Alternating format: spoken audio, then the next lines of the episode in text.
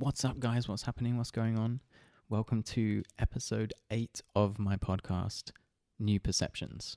Um, this podcast is an interesting one. It's with my friend Jumps. Um, you, I think you guys are going to really, really enjoy it. We uh, we have never met until like three weeks ago, and Jumps was someone who applied for my internship position and which isn't filled by the way. This has been put on hold. The whole intern thing has been put on hold for a minute. Um, but jumps and i got chatting on facetime and we got on really really well. And he just said you know what? I'm just going to come out to cape town and check it out and hang out with you guys. And that's exactly what he did. He literally booked a flight and about a month later he showed up. I picked him up from the airport.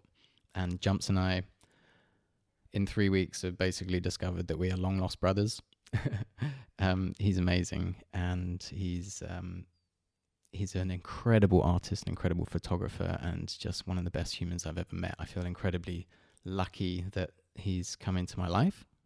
And I know that he's had an incredible time down here in Cape Town. And that's pretty much what we're talking about his last sort of three weeks and his experiences in Cape Town shooting. And we went up in a helicopter together because he's actually, um, he's, uh, part owner of a company called Salty Wings, which is an aerial photography company. So we talk about that. We talk about shooting. We talk about integrating art, being an artist, and we get pretty deep. So I think you guys are going to really enjoy it. Thank you so much to everybody who's been listening to all the podcasts. And um, also, just a bit of news I've got some new merch coming out soon. It's an insane design. I'm so, so happy with it. I've been working with a local designer here in Cape Town, which I'll tell you guys more about at some stage. But basically, I'm not going to give too much away, but it's an incredible design and it's coming out in a couple of weeks. So stay tuned for that. Um, but yeah, in the meantime, enjoy the rest of the podcast. And we are live. Hello. I completely change my voice when I go on podcasts. Unique New York. Unique. Ow now, brown cow. How's it going, Jumps? Good man. Very good. Good, dude. How are you?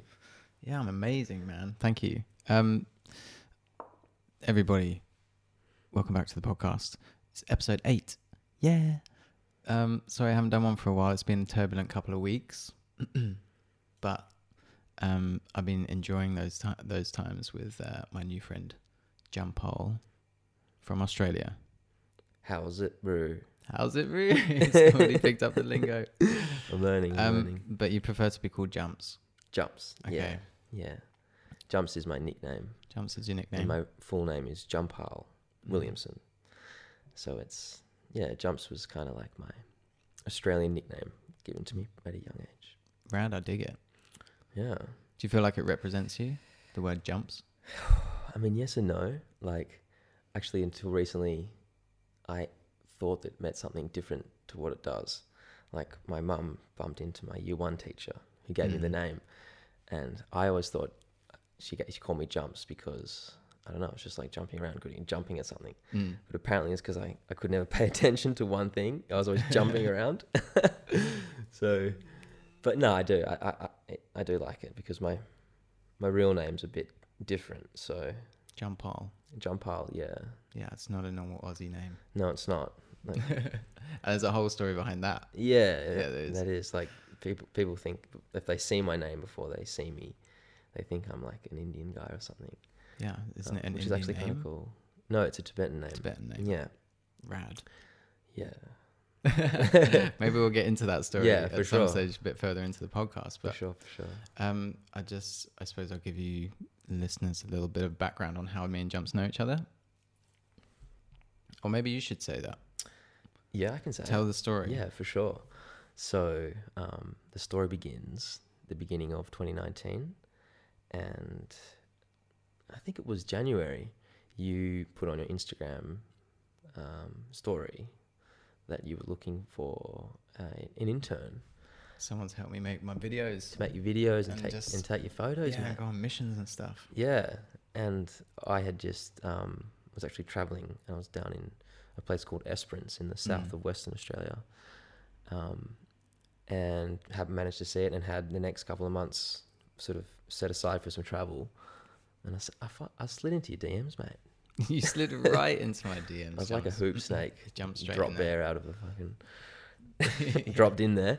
Yeah, so I, I put a little Instagram story out because I was feeling like at the time I was in a space where I was like, okay, I want to do this and I want to do it big and I want to do lots of videos and I want someone to help me make those videos and I just want it to be more about the message than the than the art and then anyway there was a whole phase where I was like okay I've got this plan I'm gonna find like um, the one. find a brother to help me um, and next thing I know I actually missed your DM completely Mm. I didn't see it at all I got Mm. a lot of DMs looking back I probably should have done it in a slightly different way because I just couldn't read everybody's There's DMs so many people. Hey? there's so many people that also didn't like see or notice the un- over 18s or only or Oh, yeah. over 21 whatever it was but but um it didn't matter because your reputation preceded you Oh, so it didn't matter that i missed jumps' uh, dm and his application for the internship position because three people that I know and have met and trust and i've worked with on um, in the industry of like online social media, art, Instagram, YouTube, um, three people separately all messaged me saying, um, "You should definitely check out this guy Jumps. Um, we've met him, we've worked with him. He's amazing, and." Just search for him. He sent you a DM about the internship. Just check him out. Is he's going to be well worth it? And I was like, love you guys. okay, cool. Thank you so much. Like taking this advice on board, found your DM, checked out your stuff, and then the first thing I noticed was like your very unique style of shooting. On your, so you're a photographer Yes. first and foremost. Yes. Yes.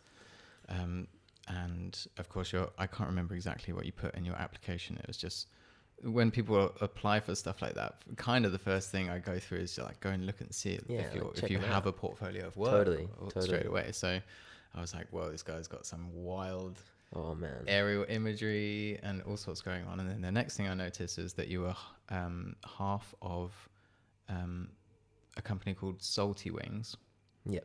which is an aerial photography and print um, Print business, yeah. business. Yep. So Fine art prints. they're your photos. Uh, they're mine and also one other guy's. Yeah, Yeah. amazing, A guy called Michael um, Gertzy, who's like my my other brother. rad. Yeah. Yeah, your business partner. yeah. So we, rad. we run that together. Yeah. But I remember when when you when I was I was like driving. I think I was driving somewhere uh, like in in the south of WA. And In um, Australia, you in have to drive like very far Yeah, I distances. think I was you got act- I- plenty of driving time. Mate, I think I was actually doing like an eight hour drive or something Of course, you had to get your groceries. just to see mum. Yeah. Yeah. um, yeah, I was driving and then like my phone was on my iPhone cradle, so I wasn't holding it, and I got a notification. And It was like, Yeah. it's like Ben Ben uh, accept, followed you or like liked one of my photos, and I was just like, bro, that's wild. Like, I, I watched you when I was in high school, like, so yeah, it was definitely definitely a bit of a spin out. Rad. Yeah, totally. Yeah, so then I just sent you a DM. Yep. This is like the long story of how we met. Like, how did you guys meet? Yeah. Um, so I sent Jumps a DM, and then I think we got on a phone call like two or three days later, and we had like a, um, a FaceTime for like two hours. Hmm. And by the end of that two hours, we were like, okay, we're definitely friends, most likely brothers, and you've got to come to South Africa at some stage. And then you just out of the blue just booked a trip down here before we'd even like tried to establish what exactly a plan was or anything. And you were like, I'm coming down just to check it out. And I was like, fuck yeah. yes, I like jumps already. Yeah. And so you flew in, and then how? And then yeah, of course you had like you booked a two week trip, but you extended. Extended. I Always, to do it. everybody extends when you come to it took Town. me about 48 hours. And I was like, yeah, I'm probably going to Probably extend, gonna stay extend a a bit longer. Yeah. Rad, dude. Um, so you're leaving tomorrow. Wednesday. So tomorrow's Tuesday. Yeah. Tomorrow's Tuesday. Two days. Okay. I've got you for 48 hours. Yeah. Rad. Yeah. Um. Fuck. How has it been? Like, describe your Man. experience from landing. It's it's it's hard to put it into like a nice sentence, you know, because there's just so much to cram in. Um, but if I was to sum it up in a sentence, I think it'd just be a very beautiful place full of very beautiful people. And I mean, from the food to the culture to the scenery to you know to you guys and just what everyone's doing out here. There's like this camaraderie um, that is just shared between South African people and all the travelers. Everyone's like on the same team or something. And um, yeah, from day one when when we started hanging out to now, like which is nearly three weeks later, every day has just been like a new experience. Yeah, Um, there's a like there's a frequency down here that's happening. Yeah. It's um I, it's interesting when I have uh, people want to come visit and watch them have their expectations completely like um turned on their head often like it's so nice to have someone who's never been to africa before come to cape town and kind of uh, show them around a little bit it's absolutely one of my favorite things to do um, and you you just your excitement for everything is just so contagious as well. It just it's been a pleasure to have you like experience South Africa and Cape Town through our tribe, you know, as well, and the wildness that comes with that. Totally. Yeah, You guys are, yeah. I did not know that that this kind of, um, I don't know, just beautiful friendships existed to this level. I mean, you guys are all so close, and you're all on this similar trajectory, which is just yeah, really inspiring and refreshing to be around. thanks, man. Yeah. Well, you fitted right in. Um, And Jumps arrived and like within 48 hours was like friends with everybody, well, our little crew down here. Um, and shit, what have you done since you've been here? So you, you were renting, you were staying in like a, a an apartment in the the best apartment in Clifton. Clifton Beach. yeah, such a cool One little of. apartment. It's so cool. It's got such a great view. Yeah, which has been a dream. Like that Clifton is, it's all protected and like every Yeah. morning I just get up and just watch this beautiful world just wake up. Such a good little um, vacation spot. Hey, vacation. That's Right. not a word I use ever. I don't It know why I should use vacay. It's spectac. But it wasn't like your trip. Also, wasn't a total vacay. It was also work. Nah, like work. well, I mean, we had that amazing conversation um, on the phone, and I guess I'm in a position in my life where I'm looking to go and travel to beautiful places to shoot for my business. Mm. because with Salty Wings, what we do is we, um, over the years, have kind of we've just got good at capturing beautiful places Mm. from from above, Yeah. like only only above. That's like our thing, just aerial stuff. Um, and a place like like Cape Town is just it's so stunning. Like I remember when we were talking, I would just see your stories before I came here. You know, I'd see you jumping into a pool and down on the foreshore, or hiking a mountain, or Yeah, there's a these- lot of activities to be done. yeah, in Cape that's Town, the thing about Cape like, Town. Like never like, ending, and it becomes just part of your lifestyle if you want it to be. Yeah. Just there's so many like good oaks around. good oaks. That yeah, but anyone unfamiliar, an oak is a, a a person, a bloody good oak. a bro. bloody good oak. Yeah, Oh, that's so weird to say in an Aussie accent. Though. but I think it's Dutch. Yeah, Oaks. Yeah, I don't know. all this oak- lingo, like it's all Dutch inspired, Afrikaans Dutch. Yeah, a lot of it. Definitely, a lot of it is like Afrikaans inspired from. Mm. um i guess i don't i don't i don't exactly differentiate exactly where a lot of the south africanisms come from Mm. um because there's so many different accents and dialects and languages going on in south africa that i just kind of pick up on the bits and pieces that i Yeah. like Yeah, but there are so many funky ways of saying things in in south africa but oaks is like a dude Mm. Like if it's a good oak A good oak. you'd say it quite- differently Yeah, because I when, Australia. when I heard it first being said, I thought it was like an oak, like an oak tree, and I Mhm. pictured like a beautiful way to exp- like describe someone. yeah Like if you're a good oak, you might have big roots. Good oak, like, you yeah. know, like you can trust a, big, a good oak. Yeah, on the English it sounds like that, doesn't it? Yeah. Mm. Any other South Africanisms you've picked up? Um, how's it brew? How's it brew? How's it brew? Um, Yo. oh, yo, yo, um, lekker brew, Lekker. of course. um, but there's a few like little ones that I've, I don't know, I can't Give it remember right now, but like yeah, yeah, them- you'd have it'll down. start permeating into me. Yeah. yeah. You know what a, a lekker roomys is, though, don't you? Ooh, What's a roomys? Nah, bro. A romeisi. No. Ice cream. Ice cream. Come on, bro. Oh, another one I learned was Lekker the braai. Oh yeah, braai. Yeah, that's a yeah. My accent's in weird. as Australia. well. That's a fucking Barbie, mate. South Africans are listening to this, being like, "Oh my gosh, Ben, your accent is the most pommy." It's just like it's kind of warped though. British got- slash South African warped here. yeah, you're all fucked up, man. Yeah, I know. I'm all over the fucking place, mate. oh, Oh, dude, I need to get back to Australia. I miss that place. To all of Ben's fans um, listening, Australian fans, don't worry, I'm gonna Aussie fans. Aussie fans. I'm bringing him. I'm bringing him to the to the good lands.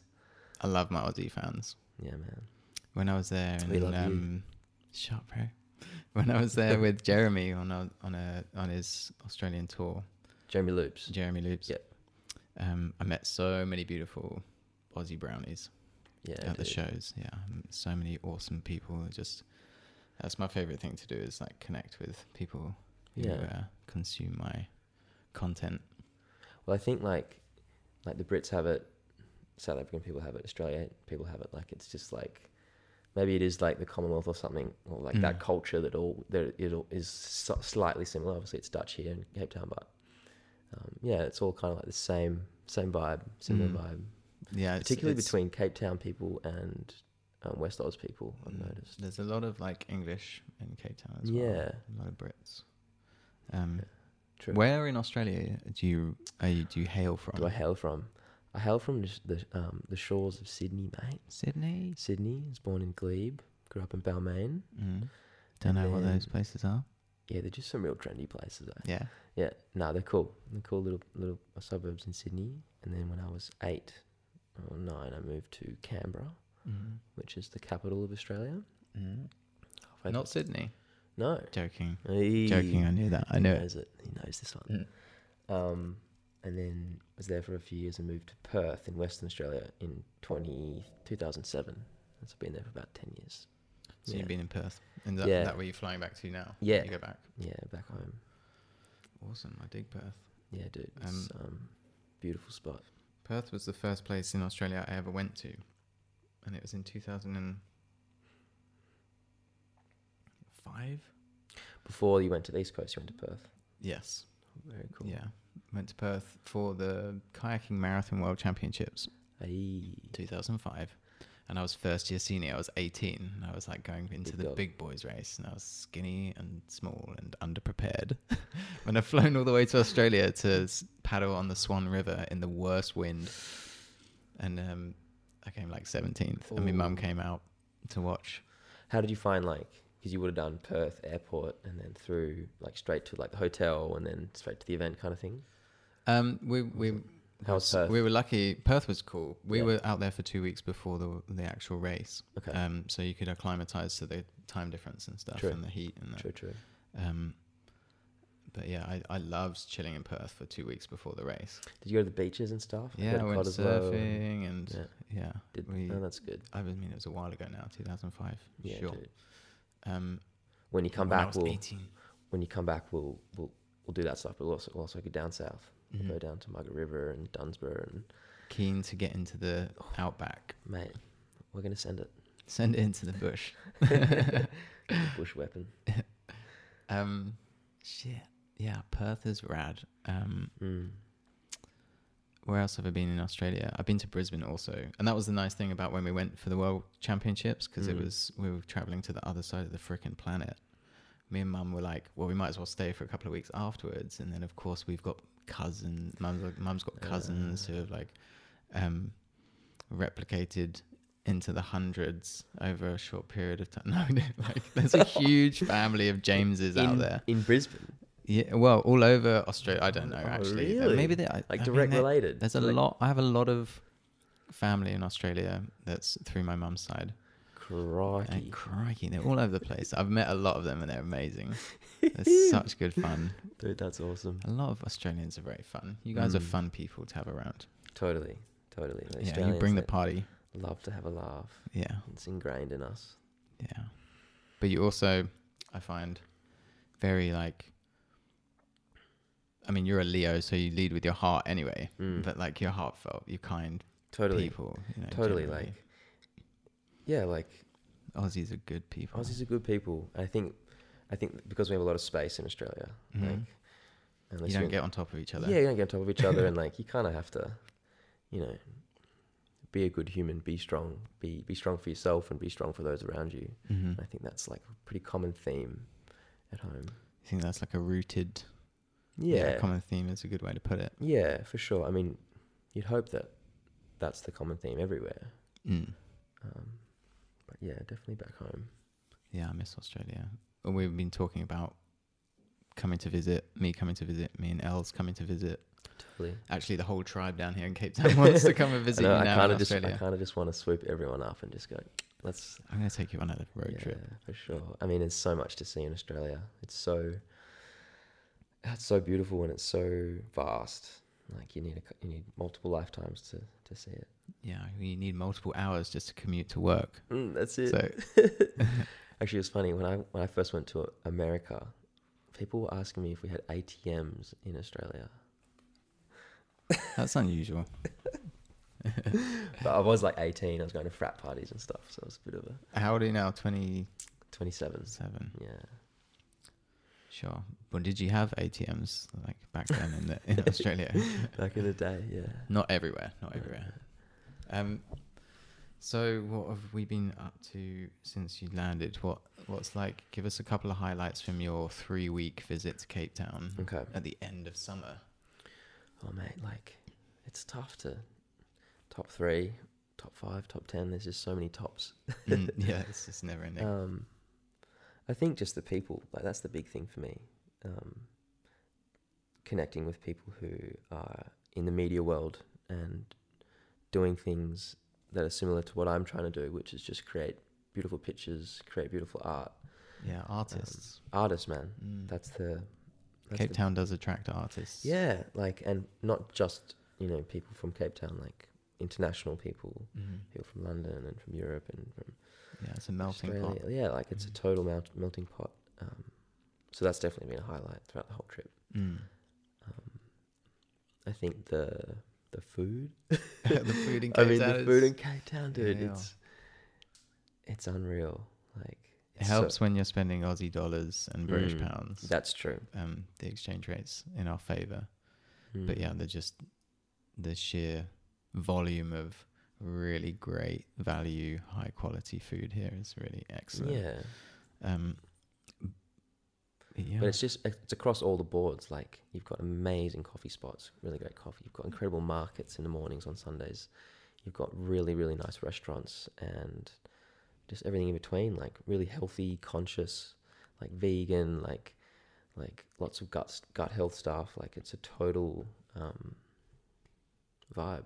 Yeah, it's like an easy place to be healthy Yeah, for us. actually, actually gut stuff, man. That's like like work focusing on your diet for your gut health is something that like Yeah. I've really been getting into lately. Really? Yeah, like I've just had this urge, this craving to eat things that help break down the sugars in my body. And Are you into that? Are you, you're a healthy dude. I'm asking for the people. dude, I'm healthy as fuck. Yes. No, I'm not. I'm not. I, I, I have two sides of, of my of my diet, which is like I'll go healthy for a month and just eat super clean, eat the same thing over and over, or you know, lots of water and stuff. And then I I also just have let that whole thing slide. I also have the fucking McDonald's at 3 a.m. vibe. no. fucking give me a fillet of fish and a cheesy. Shit. No, I can't do No, no, that. we don't- we won't talk about it. I'm the same as you though. I mean, I go through phases with like with my diet for sure. When I'm taking it more seriously, um, my whole life benefits from it. But when I'm when I feel like it's not a priority, Mm. then it's just not a priority. Like the other things are more important. So I just, but it's costly also sometimes to like maintain a healthy diet.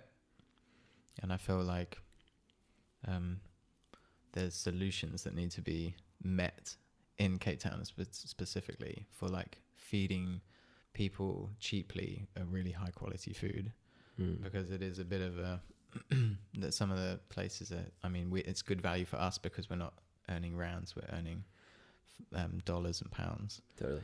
but like to eat um, healthily here you have to have money you have to Um, have money and you also have to have like discipline to fucking not go out and spend that extra bit of money on to eating out. You know, like sure fucking sit down. it's too easy It's too easy. yeah I need to start making more of my own big home cooked food. Yeah. Do you do that in Australia? You're a bit of a chef. Oh all? mate, I, I I have gotten better at cooking, but I would not go No, with you call myself a yourself chef. I can cook like like a couple of staple meals, but Mm.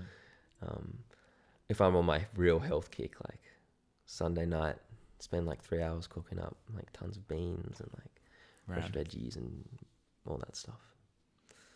All that Sick, jazz. What else? So you you a photographer first and foremost. That's like your profession. Yep. And what do you? I mean, and you're clearly an artist. You're not just an aerial photographer. Um, Jumps is. You must go and check out Jumps' Instagram right now. It's underscore Jampal underscore J A M P A L. And yeah, he's just an artist. And then go obviously check out Salty Wings because that work is some of your best work. I think you probably save your best work for Salty Wings, Yep, do you? For sure. For yeah. sure. So you're just yeah pushing all, all of your best content over there, That's it. and but you've been shooting with a little hand a little handycam ah, vibe, yep. a little sneaky guy, just lifestyle shots for the last three weeks, and some of the pictures are like just from a perspective and a, images that I never thought and perspectives I never thought existed. You Mm. know, like when you know when you see a picture that someone's taken of you or of your lifestyle, which has been happening for the last three weeks. Jumps has just been documenting all sorts of our lifestyle um, activities, and it's just always a surprise how you capture something that I've not seen in a Mm, way before. You mm. know. Um, so I think don't just limit yourself to the aerial photography, No dude. way, you got to get smashing through. That's some, it. That's it. I mean, and just as like you've seen me documenting the last three weeks, like I'm also new to this new style of photography as well. So Mm. it's it's just as fresh for me. Um, but yeah, it's the camera is a Fujifilm X100F, and I being- want one. oh mate, everyone needs one. They're so amazing. Um, bit of history, like for all the photographers out there, um, if you shoot like you know, like if you're shooting to print or if you're shooting like su- super high end stuff, you, you might be shooting on a big a big 35 mil. You know, like I'm shooting on a Nikon D850 and a 5 DSR for Salty Wings because we shoot to print. So I go up in helicopters and planes, and I'm shooting with these big amazing cameras f- for printing, um, which is great because that's what you need. But I found that in my day to day life when I was just running around having all these amazing like intimate moments in between shooting. Like for Salty Wings, um I just didn't want to take a big bulky camera with me. I didn't want a big twenty four seventy hanging off my, my shoulder. So I went to the camera store one day and I looked found this Fujifilm X one hundred F and it's just like it's kinda like a fits in the palm of your hand, it's quite thin and it's got a little flash, fixed thirty five mil Nice. um, it's F two. F two, and everything's exterior on the exterior. It's all like fiddly. It's like a so film it's no camera. menus. It's like it's a, it's digital, obviously, but it's Mm. like the you change the aperture by twisting the lens, like you Yeah, on an yeah. old school film camera. Totally, Um, that's rad. it's rad, man. Super fun. Is there an auto mode? Yes, there is. You rarely use it though. I rarely use use it. No. I mean, because I'm a big pro photographer now. So. Um, but you can sneak a little camera like that into something like a festival that Ye- we went to. Mate, you totally could. Totally, We totally did. you totally did. yeah, Yeah, that was. we went to. Was it last weekend? It was last weekend. Yes. Yeah, something like that. It was a, it was a, over a week ago, about ten days ago. We went to Bazique Festival, um, just outside of Cape Town. Bazique. It means jubilant. Jubilant, Excited. apparently. Yeah, Interesting. yeah. I think it to me it means like quirky Mm. and weird, but it was a really really fun festival. Special. Um, and it was at a place called Tamburskloof, which is a dam and like a lake, like a piece of water there. And they had like five different stages that they'd built, and there was all sorts of different music going on. And there was an inside stage that looked like a casino, and it was like a lot of fun, So much fun. a lot of great music, Yeah, really great music.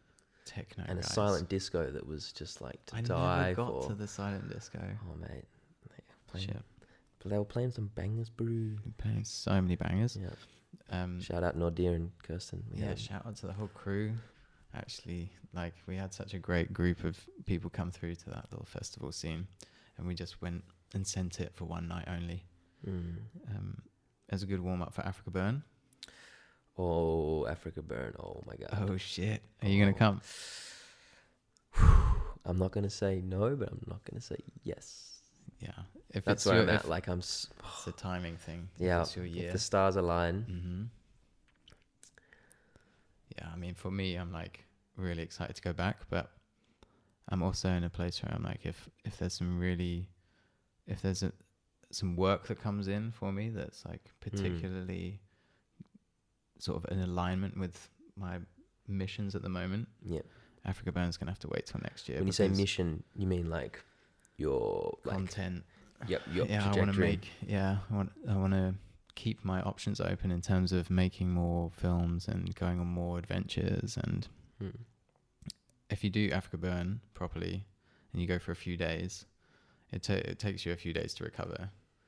Um, and if you do it like we do it, it takes you like a week to recover at least. because it's seven days, yeah, and you have to bring your own food, bring your own water, You have to be completely self sufficient. take yeah. away your own trash.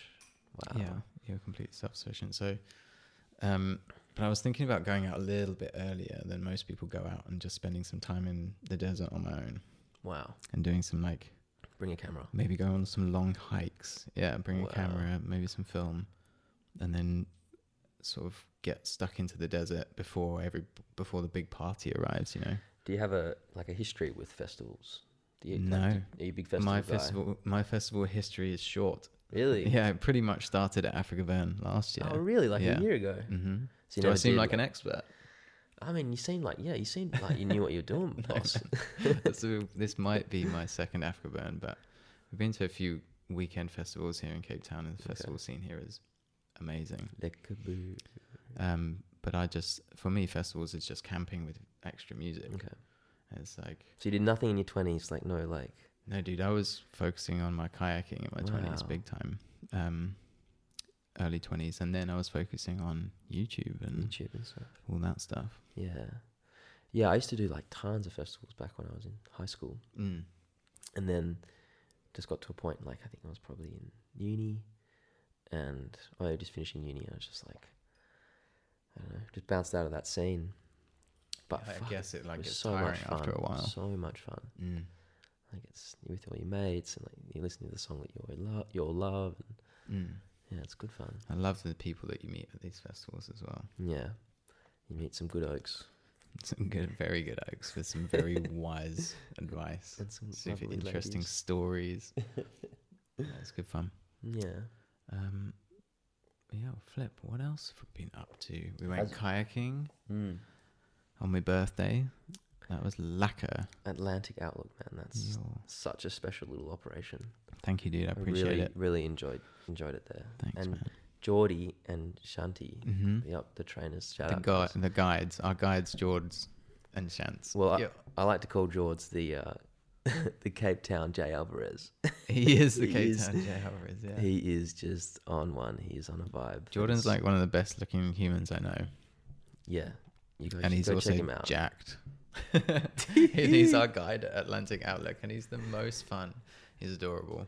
He is. Can I Um, shout out his Instagram and Shanti handle? also is just such a legend. He's like a big, kind bear He with is. a big ginger beard. He's like a vegan Viking. Yeah, he's a vegan Viking for He sure. is. Yeah. Okay, here we go. Jordy. What is he on Instagram? He is at Jordy Zeelie, and it's spelt J O R D Y Z E E L I E.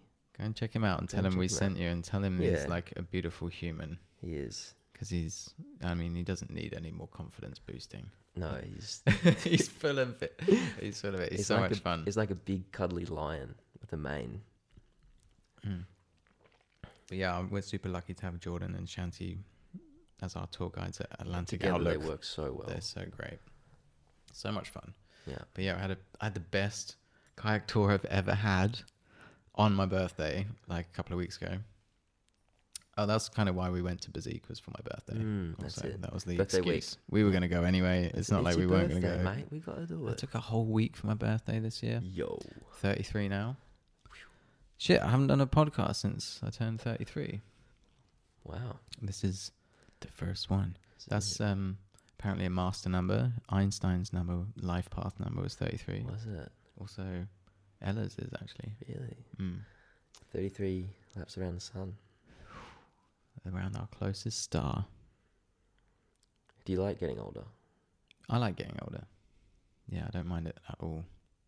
Sometimes it freaks me out a little bit because I feel like when I'm feeling like I don't have my shit together, and then you start comparing that with your age and other people's expectations of how much shit you should have together Oh, by that age.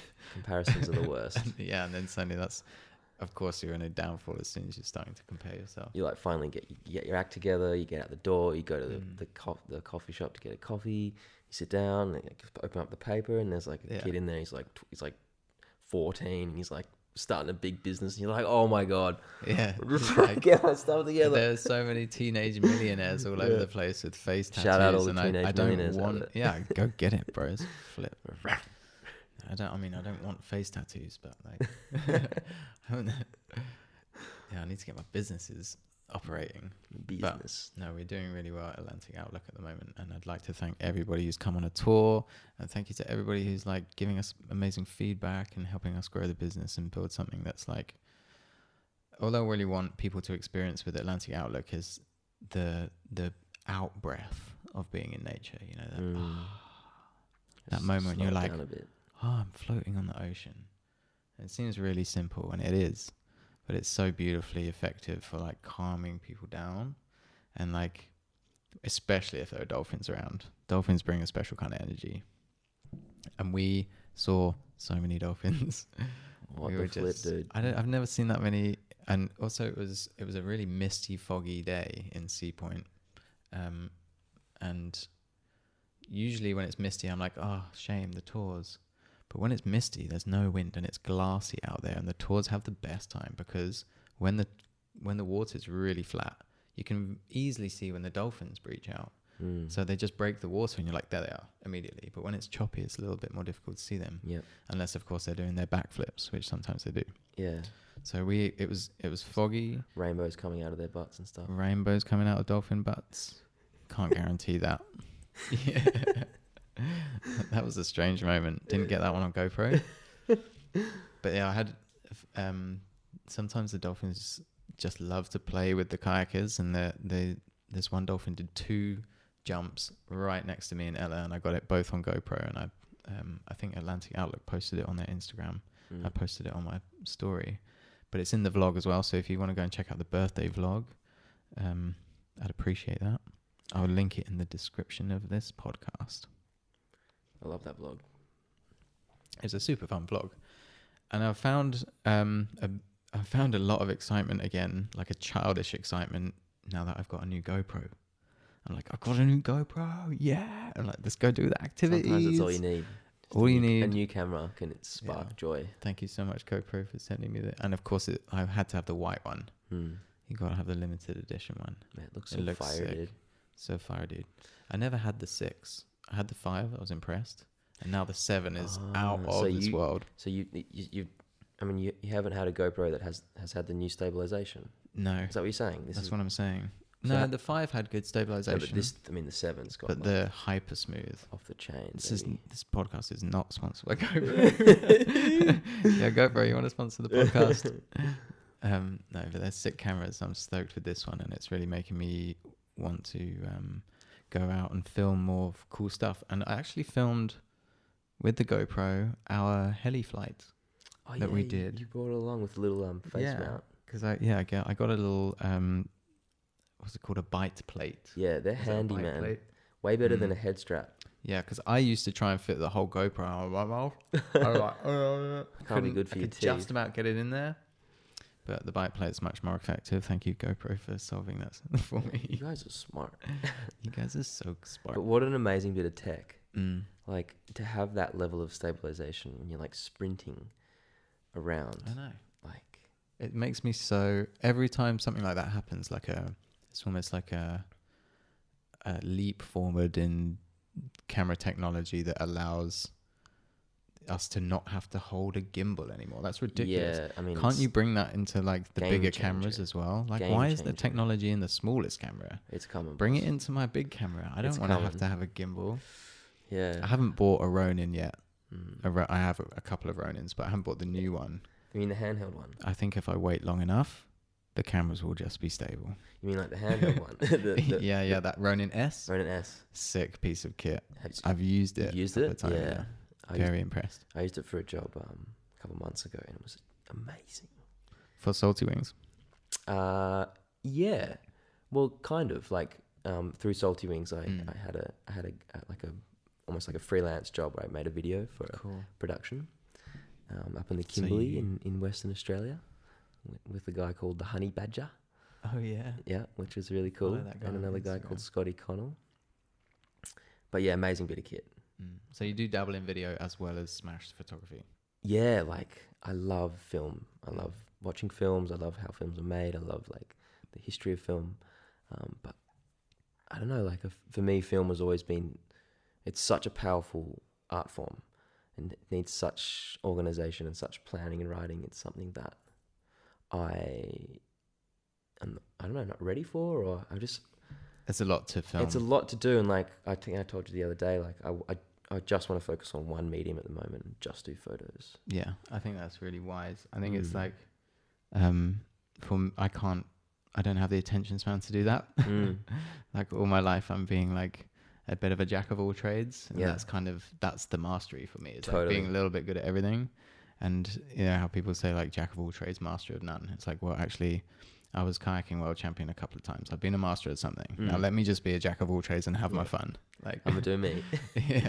Totally. But you're like, no, I want to just be the best photographer and do still images. yeah, totally. Cool. Like six months ago, I had like a like a artistic like I don't know cry of crisis or something like mid midlife quarter life crisis Mm. where I thought like I don't know maybe maybe photography isn't for me. Maybe I should do painting. Maybe I should express a different way. Um, and it was weird, but after that kind of I sort of fell back down to earth. I realized that photography it is my thing. It is what I want to do, and I I I can call myself a photographer, and it kind of just made me go, all right, well let's just do photography. Let's give it a Mm. crack. What was the thing that made you realize that it was definitely what you wanted to be doing? Because obviously you pursued it Mm. enough to know Mm. that like this is what I want to be doing, Mm. but there was obviously some doubt left. Yeah. Um, I was in a really like, I, I guess just a, a down period of my life where um, I didn't know what I was doing with my life. Mm. I was almost like at a at a crossroad, and I just felt very lost. And photography was the one thing that I kept wanting to do. Like it got me out of the bed. It got me out of out of my my room. It got me out into the world again Mhm. on those dark days when you just kind of like the thought of going outside is just like see you later. Sure. And that's you know, and yeah. So then that kind of showed me the power of photography for me personally. Yeah, that's amazing. Yeah, really amazing. And, and I bought a new camera. Oh, you got to buy a new camera That helped too. yeah.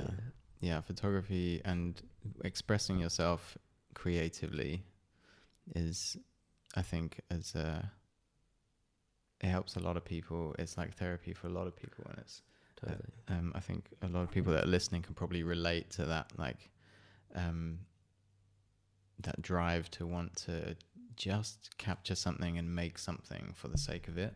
And that's enough to get you out of the house and that's enough to like keep you going um, in those times when you really are not sure what what you're even doing or like That's how how things work and you can get into those dark times. But yeah grab your camera and see where it takes you i suppose Hundred percent. And like, I think in photography today, you know, um, Instagram is a big thing. It's a big part of photography in young photographers' lives. Photographers who are coming up. Not every photographer. I mean, Instagram's not everything. Social media's not everything. There's lots and lots of people doing just fine without that. But for me and for people who are involved in Instagram, like the supply of photos now is so vast and large. There's so many people creating beautiful, like the most amazing works that it's intimidating. It's Yeah. intimidating as a photographer to go. You know, I've I uh, I found myself asking myself questions like, like, what does this mean? Of you know, what does this actually mean? What am I doing? what do these photos mean? Sure, it's a pretty photo, but is like, it as important as everybody's telling yeah, me and and should Mm. people care? Should I care? Yeah. You know, I I just lost like there's no anchor point. Like, where does it all start? hmm Um, i can horribly relate to that yeah, horribly relate to that yeah but it, my my kind of um issue was that i was denying myself those thoughts because I felt guilty for feeling anything other than happy in my privileged position. Oh, okay. So I was like feeling shame around the fact that I wasn't happy. Oh yeah, and that that's a horrible low frequency to be in is like feeling shame about stuff. Mm. Hor- but um also like um that's like self-fulfilling shame as well. Yeah. It's like y- the more the better you do, the more shame you should feel because this was all gifted to you. It's crazy, and it's it happens to so much, so many of us. Mm. Yeah, but But here we are, but here we are, still making content, Still still, shooting photos, still making bangers, bro. printing those bangers as well for people all over the world. Do you ship like your the salty wings ship to everywhere in the world? Like your customers everywhere. Yeah, I mean, we do our best. Like we can we can ship to. Um, we do a lot of international stuff. A lot to the UK, a lot to America. Lot And to that's like the beauty of the internet as well, isn't it? It's because no longer in you like now your international audience can the internet, man. I mean, that's we were talking about that the other day. The internet is just like it makes human humans be able to be like alchemists. You know, yeah to bend things to their will. And the Mhm. internet is so such a tool. yeah it's like um, how you're it's listening to this like right now. yeah the big rule Right book. now, now, now. Nah, yeah, What's yeah, that yeah, called? just- What's just- what's this called? AS, ASMR, AI, something like that, where you just you listen to like something really quiet, like in your ears. Is it a style of music? No, I think people just listen to it because it sounds really good in their ears, and it's kind of a satisfying thing. What was that, mate? Oh my god, I'm so happy that you can make that noise. I can't really do it. What was that? Um, Strange noises. Moving on. uh, what are we talking about? Shit, we just um, we're not even drunk. Photography. We haven't even been drinking much. Okay. Yeah, we we're Um, talking about photography. And uh, where are you happy with your photography at the moment? Mm, yes, because it's changed. It's like what photography means to me is changing and evolving, um, and always has done. I suppose the reason you take cameras is different throughout your life because your life is different. Mm. Take cameras, take pictures. Take pictures and cameras. Mm. Take it all. I'll take them all. so right now, pictures for me, um, photos and uh, what I do with them, it's a big part of my life still. It's a big part of it's the way I make my living Mm. as well, which is super important. But also, it's the way I express myself. So it's like finding a balance between those two always. Um, and I've been feeling super free. Certainly, this like last few days, where I've just kind of I've um, decided that I need to s- take my own advice and not Mm. let perfection get in the way of progress. Mm. And uh, it feels fun and good to upload photos on Instagram Oh, yeah. and people like to see them. So why am I not doing it all the time? Because I'm so precious about what my feed looks like. Mm. No. I'm going to be obviously picky about the photos that I post, but now Mm. I just want to post for the sake of sharing, like what I've been up to, and not necessarily something that's going to um, get a whole heap of likes and is going to be like shared and it's like a total Mm. internet banger, but something that represents a moment in time that tells a story. And that's something that you've been also like Yeah. um, it's been sort of rubbing off on me. It's like capture something that tells a story that helps people remember the big story, but it was like a fine detail Mm. that only you, if you were there, that's that's sort of like um, what was a good example? I left my camera on the bonnet of Pumbaa, Oh yeah. and you took a your photo of it on my birthday. dol- uh, paddling with dolphins. we saw the dolphins and then we were making our way to breakfast and I put my vlogging camera on the GorillaPod on the bonnet of Pumbaa and then just drove off. And we made it pretty much all the way to breakfast before we realized that it was just chilling on the bonnet and you managed to take a little photo of it. and it was that one was of my favorite photos because it was just like it means nothing unless you're there. Totally. So it's like a really private, personal moment, and um, trying to bridge the the gap between those fun, private, quirky moments and telling those little stories and bring it in towards an audience online who are expecting yeah, maybe something different. for sure, for sure. I think I actually told you this quote the other day, but I'll, I'll tell it, say it again for, for the guys listening. Um, Quincy Jones, Michael Jackson's producer, agent, said, Don't be a victim of paralysis by analysis.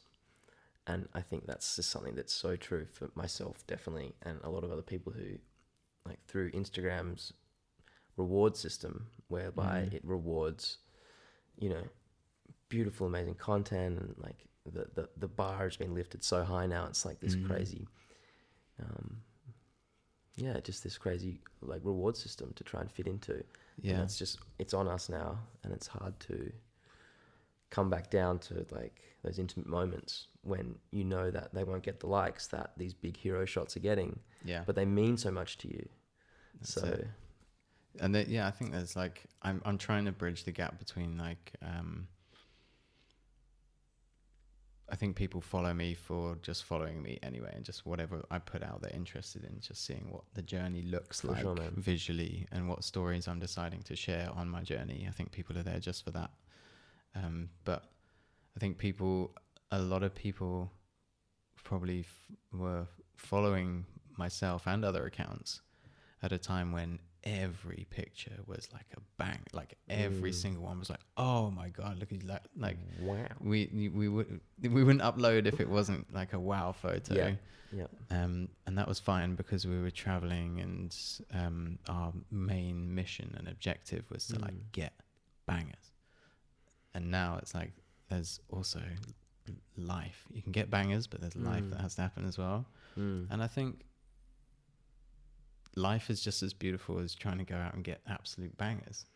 like there it. are so many beautiful moments every day throughout our lives that we just that kind of um, don't make it to the feed, but they just if you if unless you get a Fujifilm X100. unless you get yeah. this sponsor this sponsor this podcast is not sponsored by GoPro. It's not sponsored by GorillaPod. It's Or not sponsored by Fuji.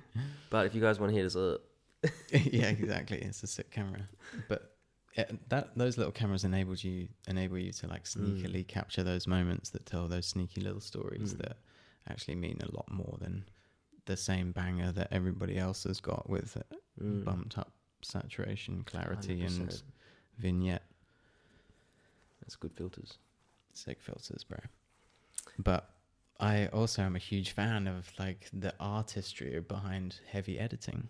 Mm. I follow a lot of um, artists who are like they're, they're photographers, and that's where they capture their main piece of light, but then Mm. then take it in and then they work with it like a canvas, and they produce something that's com- like super unique and beautiful, and also prints really well. all of it full circle prints Mm. like the full circle um yeah Printing for you is a big thing. What's your main business? Yeah like printing printing is um the main product of salty wings Mm-hmm.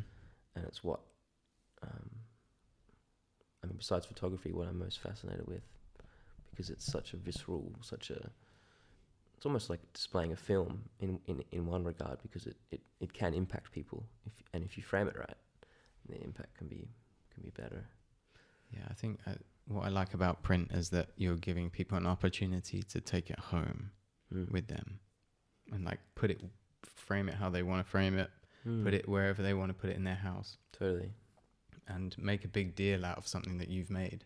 mm. Um, and that's why, yeah, we I've I've sold a few prints, but they've not been like high end, Mm. um, beautiful, expensive prints. They've do you think you'll like, ever go into that that world I really want to explore the whether or not there's an opportunity to sell um, small numbers of small limited runs of prints that are like slightly bigger and well m- like very nicely printed Mm. on high quality paper and ink that's going to last for years and years and years as opposed to um, obviously a cheaper version but I just don't know if I've got customers who are uh, or people who be wanting to purchase those expensive prints, but there's only one way to find out, I suppose. yeah like from me like the outside looking in to seeing you and how you do your your stuff um, i think people would definitely be interested in your your work and your photos and your prints um, I'd love to have a big print of my own. I've got a couple of my Arctic prints Mm. um, that I've done in as big as I could go, and they're back in the UK. I really like. Well, I bought one for my mum for Mm. Mother's Day, I think, and it's in the in the hall in their in their house. And when I go visit, I'm just like, yeah. Every time I see it, I'm like, I'm so stoked that I just got that printed. That's one of the things that I love most about like doing salty wings and doing prints and stuff. It's like when Mm. you see your work printed as a photographer, like you know, it's that full circle thing again. Like you go out and you you might have an interest in a place, or you go and shoot something that's beautiful, and then you spend time on that image. It's Mm. like it's almost like you know photography. It's like mining. Like you have to go and mine, mine your resource, mine your rare jewel or gem, Yeah, yeah. and then you have to That's an interesting refine it and, it. and cut yeah. it and, and and you know the print is for me that it's the final step and when you see it when you see your work printed up on a wall and it looks good and looks sharp and you just like as a photographer and you know you're talking about expressing yourself it's a really satisfying earthy kind of thing to do Yeah, you know definitely. it's it's great Rad man. yeah and I think you'd be you- I mean your work is so amazing your photos are so amazing Oh, dude dude, appreciate it, man. But yeah, to answer your question from earlier, am I happy with my photos and my Mm. photography at the moment? Um, I said yes, but I am feeling I'm happy because I know I'm excited to like delve back into it Mm. at some stage um, when the timing's right. And I've been I've been using the same like set of gear for a while now, Mm. and it, I've actually just put it in for servicing at Orms here in Cape Town at the camera shop. So I'm excited to get it back all nice and fresh, and a couple of repairs done to my lenses and things, and go back out there. Um, but my, I'm just, I have, I know it's really bad, but I just have a craving for a new camera, like a new camera setup. And I don't know whether I should like sell all my old gear and invest in new stuff, but I also love the nostalgia of keeping old cameras. Imagine like the 1DX Mark II in 20 years from now. I've got to keep that going. you got to keep it dude He's battered as well. He's like proper fucked up. Your fans can't see it right now, but I'm very excited that Ben has said he wants a new camera. Yes. because buying a new camera is Oh. just such a beautiful thing. I haven't Or bought. an new, I haven't camera. bought a new camera in so long. I'm excited for it. So no, but I want to. Um, I want to also take it more seriously because Mm.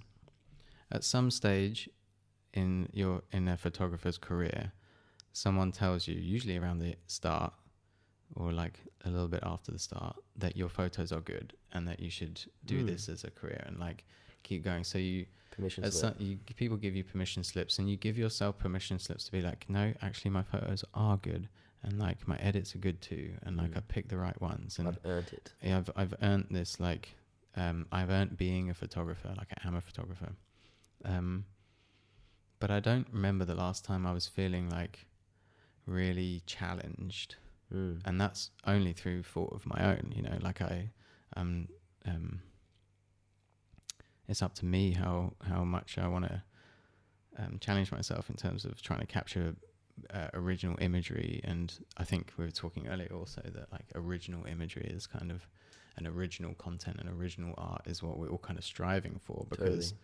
in the end it's like seems like a cliche thing to say but like if you can find something and produce something from from deep within you that's very much you you've kind of managed to like shed everybody else's influences off Yeah. and still be happy with your work The more that you put your blinkers on and look inwards, and sit through your resistance and your the you know the sacrifice of work because work is a sacrifice. yeah You have to sacrifice going to the pub, going to time the park. energy you got to sit down there and you got to do the work. But once you do that, all of a sudden, all the stuff that you've been searching for is just becomes, you know, arrives it arrives. yeah i Um, suppose that's This guy that I follow on Instagram is called It's Reuben, Reuben Wu. mm, Have I ever showed you his work? i think so i His remember you mentioning it. Absolutely amazing. Like Yeah. he's he's um one of your favorites one of my favorites. Like he does conceptual photography and has a total style, but he's also a musician. He's in a band called Ladytron. Um, but he quoted this guy the other day, um, and it was like, um, what did it say? Oh my god, I completely had a brain brain blank. brain blank mate Um, oh, it was like yeah, it was talking about just like a writer, you know, being intimidated by writing a story. It's like Mm. just because there's a million stories out there doesn't mean that you still can't write a beautiful story. yeah, Same thing in photography, sure. you know. That's a really nice thing to remember. I think a, a lot of, um, well, it's a nice thing for me to remember, let alone all the young Yeah, up and coming artists, or not necessarily young, but people who are just starting to pick up a camera. that's it. You can pick up a camera at any age. If you're needing a permission slip right now to pick up a camera and you don't feel like you are, inverted commas, young, do it anyway. This is a permission slip right now. Go and pick up that camera. take it. Yeah. It's yours. Um, if it's not like gymnastics where you have to start young to be good at it. Hundred percent. So yeah, pick up that camera. Just go. Get busy. Just send it. You won't regret it. never, never regret it. Same as an early morning. That's it. Win the morning, win the day. How's the podcast going for you so far, bro? Oh man, I'm I'm, I'm loving it. Is this your first podcast? This is my first podcast. I feel Um, privileged. Oh mate, I feel Taking you your feel privileged, podcast. Virginity. it's um no, it's it's brilliant. I, I really like that we can just sort of shoot the shit and just just relax and and go places. Um, Definitely. I actually wanted to ask you. You've got a yoga mat here in your in your room. Mm. We're in the lounge right now. We're recording this in the lounge in the flat in Cape Town. Um, how's your yoga going? Are you into yoga quite a bit, or Mm, yeah, I mean, it's um, it's a bit of a personal journey at the moment in terms of I'm not exactly following any guided yoga practice. I'm just um, doing my own sort of thing. sorry? I just it's all good. I thought it wasn't good. recording. No, it's definitely recording. Okay, cool. Yoga, your flow. yeah so in the mornings i try and get into a bit more of like um i have been trying to get into a more healthy routine in the morning of getting up early avoiding my phone and a, mu- a bunch of other stuff as well um but one of those things is like getting on my yoga mat and stretching out first thing in the morning because i tend to wake up quite stiff and I, it makes such a huge difference to my day if I just put 20 minutes aside to just stretch out my mostly my legs and my hips. And that usually helps me avoid any like chronic back pain that I have if I don't stretch in the mornings. So I'm usually I usually start off with just like kneeling down and I don't know what any of the moves are called or anything and I don't even know if I'm doing half of them right, but I just kind of go um with the flow of it and stretch out the parts of me that I feel like need stretching. So I'll, yeah, I'll like stretch out my quads just by kneeling down on my feet, and then I'll like lay out like I'm praying Mm. with my arms out straight, stretching my hips out, and just um, taking a few deep breaths and kind of waking my body up in the morning and waking my hips up. Or trying to at least. I think I've got really stiff hips from the kayaking days, and my hamstrings are really short, and I've been trying to make some progress with them. And it's slow, but um, it's making a big difference to my life. That's amazing, man. Shout out yoga. Shout out to yoga. Yoga, you are the shit. Yeah, you are, you you've done your fair share of yoga. Hey, jumps. Yeah, a little bit. Like it's kind of like my diet. Like it's a yo-yo. like Yeah. it just Sometimes you're consistent. sometimes I mean like when I'm I travel a lot, but when I'm home in Perth, I go to this one place maybe two or three times a week if I'm really uh, like doing well. Mm. Um, actually, my yoga teacher is like such a dude. Yeah. He he went to LA when he in, in his twenties. He's like in his sixties now. His twenties and thirties. He went to LA and he learnt um, power yoga from a guy called Bryan Kest, who was the founder of power yoga. Wow. But in between doing yoga and then getting his teacher stuff done in LA, he was also a limo- limousine driver. Amazing. And he used to like one time he drove Michael Jackson around for the day, Yeah. and he said that he just picked him up and he went from his place and then he went to joke shop after Mhm. joke shop after joke shop with a monkey in the back of his car on the phone like on a big brick phone Old school. making million dollar business deals Michael Jackson. Yeah. Amazing. so he had this amazing crazy life um, So your yoga teacher's got some stories. You said Man, sixty. he is such a dude. Yeah. Does he? Is I imagine a yogi that's sixty, f- sort of seeming like they're actually in their forties. Yeah, I mean, this guy, his energy is like, yeah, 20s, 40s. He's just, he's just, he's like a, a brick wall when you hug him. He's so fit and toned. And Mm. um, yeah, shout out Mal from Yoga Works. Yes, shout out, bro. Yeah, super, super cool. Inspiring the jumps. Yeah, man, just like a true, you know, we're talking about mastery the other day, just a true master of his craft. And um, I mean, yoga is a spiritual practice or it can be just a physical practice. Mm. And um, I think it's a nice bridge between the the two worlds, isn't it? yeah, It's, totally. Um, the practice of yoga is supposed to help your spiritual journey in Yeah. that you are aligning your chakras and you are preparing your meat, your meat suit for ascension or like for connection to Yeah. source or whatever you believe or God or however you um, like to picture or decipher or explain um, your spiritual practice. I think yoga is designed to enable your body to be um, in harmony with frequencies that are high and healthy. Big time. Mm. Big time. Which is why um, I really want to go and do like a yoga teacher training course. Not to become a yoga teacher necessarily, but to understand the practice of it and what it all really means, and Mm. hopefully crack my hamstrings so that I can do the splits. Not actually crack them. Not actually crack them, stretch them out nicely. I think that's been half my problem as I've been really like yin about my Yeah. no really yang rather yang Yeah. is like a masculine yin is like soft and feminine Mm. I've been very yang about trying to stretch my hamstrings, like forcing Oh, them. yeah. And often I, I make my best progress when after I've had a meditation and I'm nice and calm and I've been with my breath. And um, then I, when I'm when I'm doing my stretching, especially when I'm like trying to make some progress, um, and it's feeling like a really deep stretch, I try and breathe out, obviously on the as I push into the stretch, but I find it helps when instead of just going and breathing out, I give it a real like, like Mm. um, like I'm breathing out smoke or something Mm. like, and it seems to I can and try and visualize my muscles actually relaxing, and they go ting ting ting and slowly relax into that stretch. Power of the mind, power of the body, man. Mm-hmm. There's a um, yoga move you do that we do. Um, it's called lion's roar, Oh, lion's breath. It's where you like you take a full breath in, and then you stick your tongue out Mm. as mu- as far as you can go, and you and you let all the air out, and you go. but you do it in like quite a way that where you, you force the air out. It makes a big It's difference when you stick your to- tongue out here. Yeah, clear you out, clear out all these, you know, the stuff that's inside the bottom of your lungs. Mm. But yeah, yoga, yoga is very special. Yeah, man. Yeah.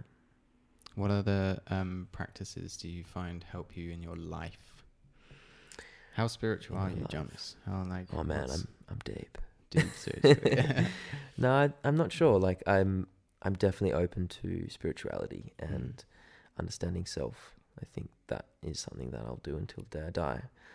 But um, practices that I've been doing lately, um, one I got from you actually, um, just breathing for ten minutes. Mm. in February, I tried to get up in the morning and do just f- five minutes. As soon as I wake up in the morning, instead of check my phone, instead of do emails, whatever, I just get up and usually sit in the sun and just sit there and close my eyes and breathe. Mm. And that, I mean, just five minutes alone was one of the toughest things I've ever done. I don't think I even Mm. made the month. But the days that I did were just that, you know, not amazingly different. Mm-hmm. It's not like, you know, this is not, you know, a fucking drug. It's not going to just change you Mm. but it's those little you know sacrificing you know not looking at your phone sacrificing email sacrificing breakfast just to do those five minutes Yeah. really help Yeah, I think with clarity They, they say that breath, like if you're with your breath and you're focusing entirely on your breath, that's the fastest and most effective way to be present in the moment. Mm. And when you're present in a moment, you're not worried about the future, and you're and if when you're thinking about the future, you're imagining stories, and your body and your emotions will react to those stories Mm. as if they are actually happening. So if you're concerned and anxious about the day, the best thing you can do is um, be with your breath and meditate and close your eyes and just be calm for a few minutes, and it will completely change your frequency. And then your your day, you will go through your day attracting similar frequencies that are higher compared to um, if you start your day going straight on Instagram and reminding yourself about how much better everybody else's life is you, even if it's subconscious. Mm. I'm one of those people who's like, yeah, I, I consume a lot of Instagram, and I have done over the years, and but no, it never affects me, bro. Like it never gets to me. Like Not I, me. but subconsciously it does over time, and that's like not weak. It's just human. Like these things are 100%. designed to. Um, a lot of the world is designed to make you feel insecure about your current situation. Do you think the world is designed? something or Do you think the world is designed to make us feel that way, or it's just the way that it's naturally going? Like, do you think um, there's like a like a specific design that is like, or it's just us reacting to it is wh- how it is? I think it's designed knowing that we react. Okay. as opposed to um, respond.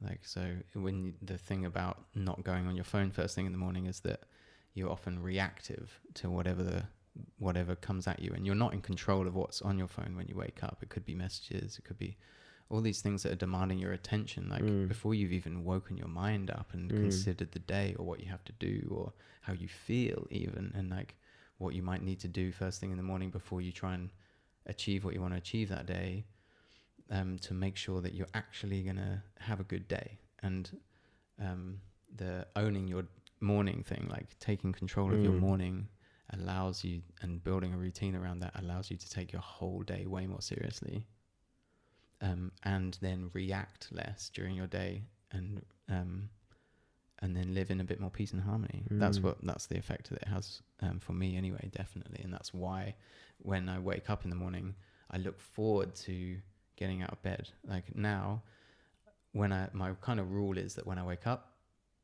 if i feel like and it's not like three in the morning i'll just get up. And usually it's like between 5 and 6.30 more recently it's been more towards 6.30 but a couple of weeks ago i was like 5 a.m.ing every morning. And it feels so great. Like i just feel like i'm um optimizing my day. And that Mm. feels like enough purpose for me. It's like okay if i'm if i'm taking my day seriously by the time seven o'clock rolls around and i've like done um all the things i know that are going to align me for a good day it has to be a good day you know Yeah, you setting yourself up for success, hundred percent. Um, you said the other day, you said these two words: holding space.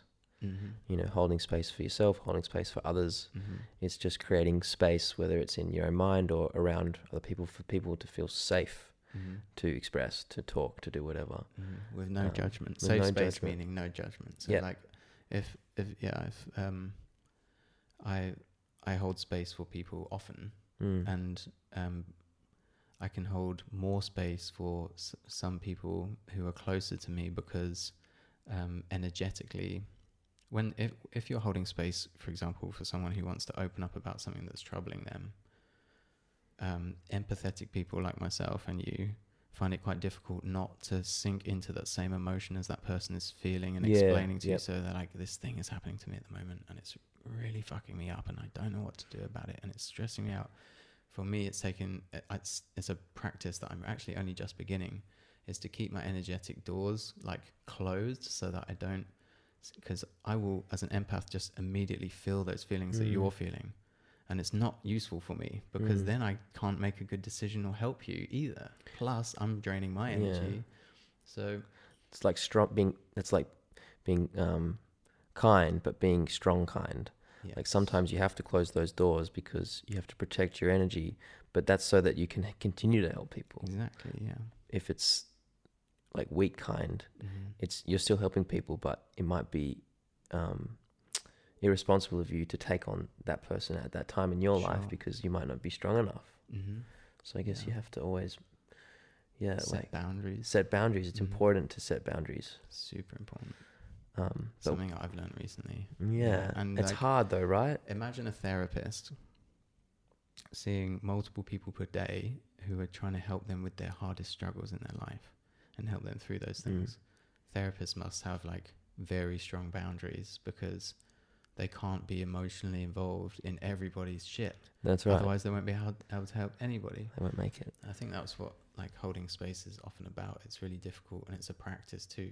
And when you find yourself in a position, maybe when you're a teenager, when one of your friends is trying to open up to you about something and you're not sure exactly how to deal with the sort of problems that they're Mm. saying. So, um, just having an awareness that like people verbally process things and um, people will at some stage ask you um, to hold space for them and or ask for, the, for advice around something that they're struggling with.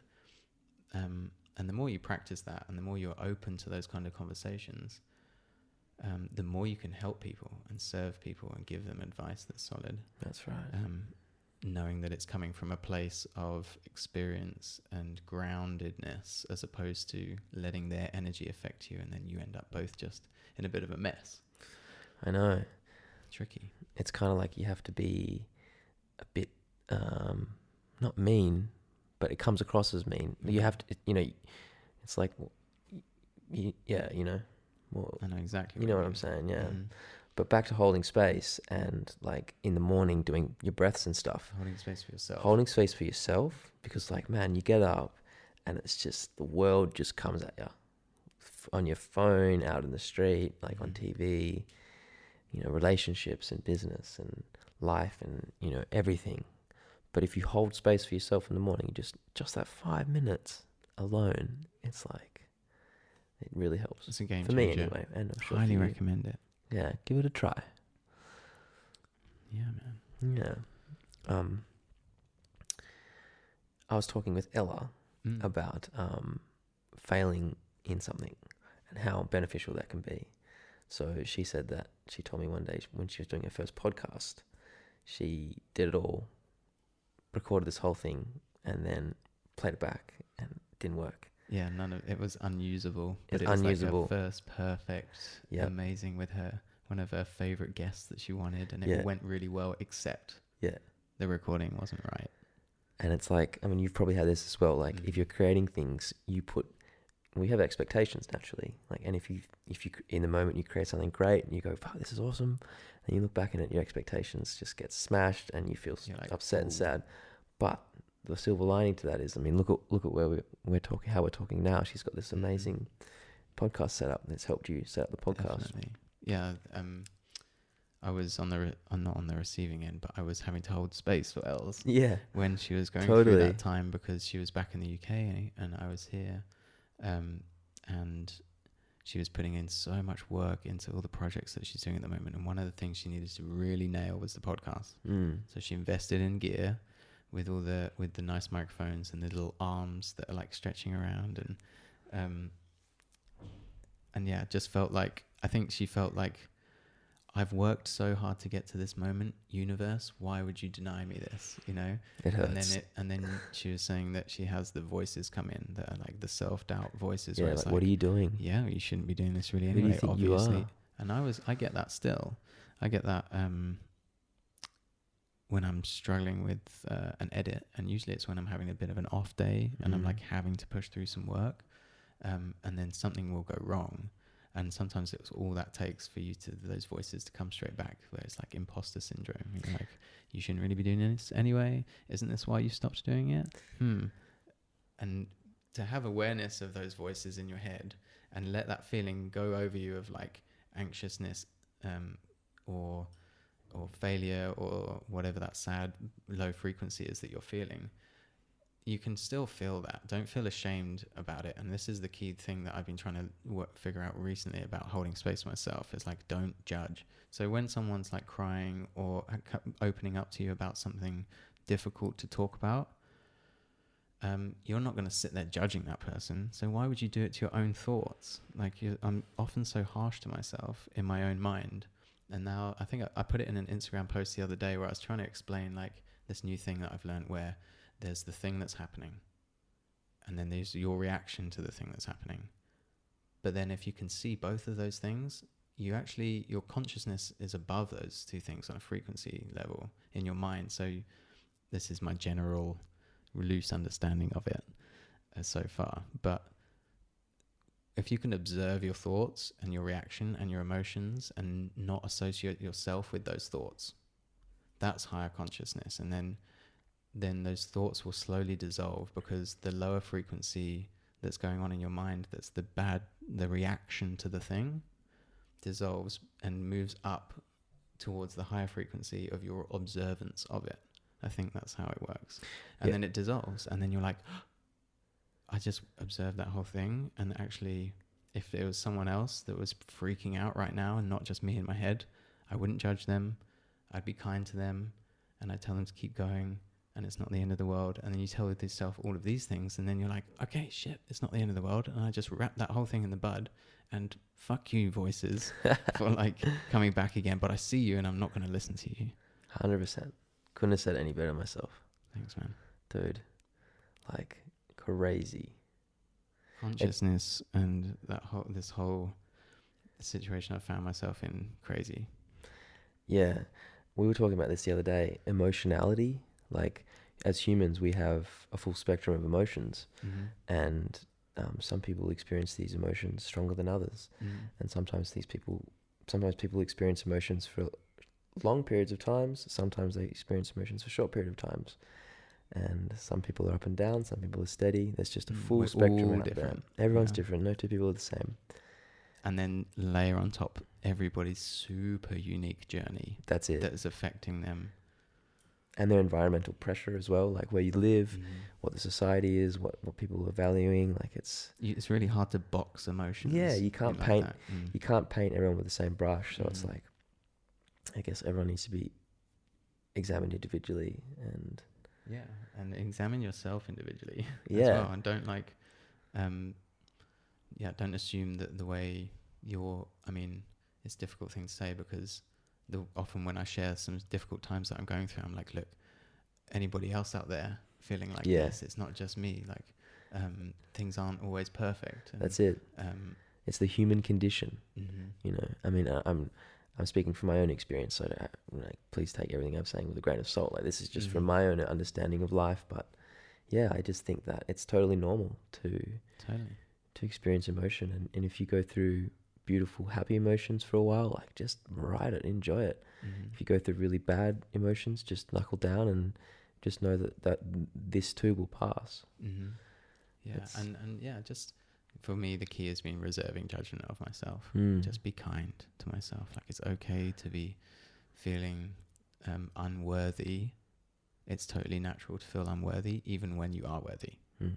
Um, it's just a voice Mm. that some that you've heard from something somewhere or someone when you're younger, maybe a few times. That's just enough times to just be imprinted on your memory, where totally. it comes back naturally to haunt you. Um, yeah, and I think I think you're right in saying that like it's a lifelong thing that you constantly have to work on. There's no there is no enlightenment. There's That's no right. like enlightenment doesn't exist. It's just like can you get through life peacefully and uh, with awareness Yep. and help those around you and um, spend more time in a higher good feeling frequency of love and gratitude as opposed to like shame and fear and those low frequencies That's that it. make you feel shit. Yeah, because when you feel shit, you know, it's like you're in the trenches, man. You got to fight. You got to fight Yeah. to get out of there. You got to. Mhm.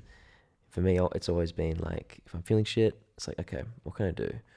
Obviously, it's got your eating. Mhm. That's why I like the gut stuff because my, my my guts feel good. I feel good. Well, it's your second brain. Isn't Second brain down Mhm. there, guts, and then exercise, and then nature. Nature big is a big one for me. I Sure. mean, I'm not trying to speak for everyone here, but Mhm. I feel like humans love nature. Yeah, that's where we come from. And it's not until you really get out into some real nature that you slow down, make some space for yourself, hold space, and you start to realize, like, oh, it's not until I actually came out here that I realized how much I've missed it, hmm how much I love it, or how much it makes it for me feel better. Definitely.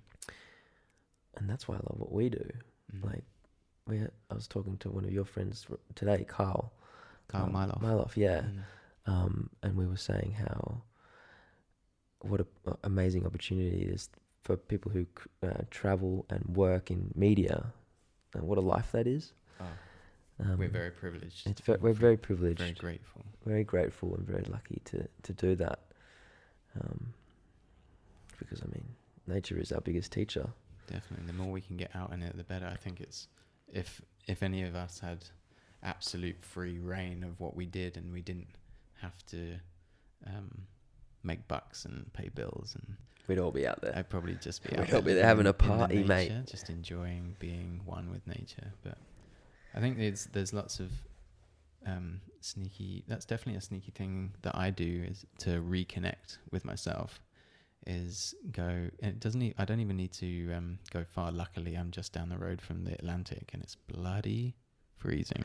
Icy, ice, It's so cold. I remember you jumped in that first time off the rock, and you. I was like trying to explain to you how cold it was, and you were like, "Yeah, yeah, yeah, yeah, yeah," and then you just jumped in, and your face was like, was like, "Whoa, crikey. crikey, Like, yeah, I mean, because where I'm from in WA, um, it looks a lot like Cape Town. Mm. Coast looks the same, like the rocks look the same and stuff. And yeah, But warm water. blimey, mate. It's I bloody mean, freezing like- here. Daggers in my eyeballs. But it's a perfect way for to like ground or earth yourself. They call it earthing, Mm. where you take your fucking shoes off for a change Hmm. and get your bare feet on the ground, in the sand, on the floor, or swim in the ocean. It helps that we're jumping off of rocks and stuff, but just removing that um, barrier between your physical body and the earth. Mm. I think there's um, there's something in that that I wish I knew more about, where there's literally a, a, a charge. There's like a positive and a negative charge where you can like reconnect with the earth, and it kind of sets you back a little bit into harmonious frequencies. But Yeah, I um, definitely find bare feet as a vibe. shout out the Earth. Yeah, shot Um, Earth. We love you. yeah, we love you, Mother Earth. Yeah, you got Mother this. Earth and Father Sky. That's it. Are you um? Do you do much work in like conservation or like do you do like in that area? Do you? I haven't done that much. Mm. Um, I feel like conservation for me is something that is a is a goal Mm. in terms of I don't find find it my absolute purpose and calling specifically, or if I do, it's a bigger picture. Um, right now, I feel like my um, my work that I'm doing and the work that I want to do is with the ultimate one of the ultimate goals being conservation being affected and the planet being more looked after as a consequence of um, hopefully people consuming my content and then just caring more about everything. Mm. So as opposed to specifically conservation with like um I know we know a lot of artists who and a couple of amazing photographers who a lot of amazing photographers who are committing their whole lives to conservation of the planet and it's, they're doing an incredible job. People like Paul Nicklen. Oh, and our friends frickin' Donal Boyd and Benjamin Hardman are out there like Donal is straight up. He's like, I'm here to conserve. Like I'm here for conservation. And my best way to do it right now is photography. Go and Donal. he's killing it. And I'm going to get him on a podcast, um, and we can talk about Donal and his work with Yeah, photography and amazing. conservation. Incredible guy. Really looking forward to chatting with him on here. But I don't feel like conservation is this specific calling for me right Yep, now. yep. Um, in and if I do want to do something like that and like take on a big challenge, I've got to get my own shit in order first. So like, it's a nice thought to be working towards, you Mm. know. Um, but it's just one of many positive impacts that I'm hoping to have with my content over time. But definitely, I want to go on some missions. yeah, dude. Yes. We've worked with um, a couple of, a few years ago. We went and did two projects with uh, Rhino Tears, which is a, a wine made in South Africa, where the proceeds, the profits from the sales of the wine, go to um, rhino conservation in South Africa. And we went and stayed in the Kruger National Park both years and um, saw the incredible work that um, the anti-poaching units are doing there. And we managed to raise over five thousand pounds and buy a dog and a half.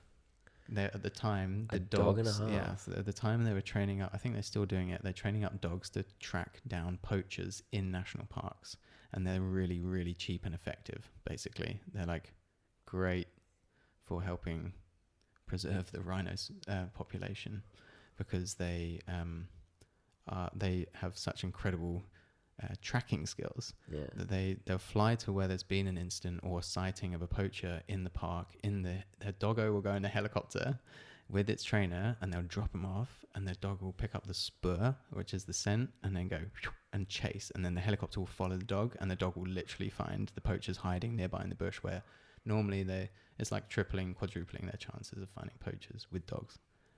Wow. And we managed to buy one for them with Wow. all you guys out there who helped donate for that cause. So I guess that's a bit of conservation work. Yeah, dude, that's awesome. Like you're already doing it to some degree.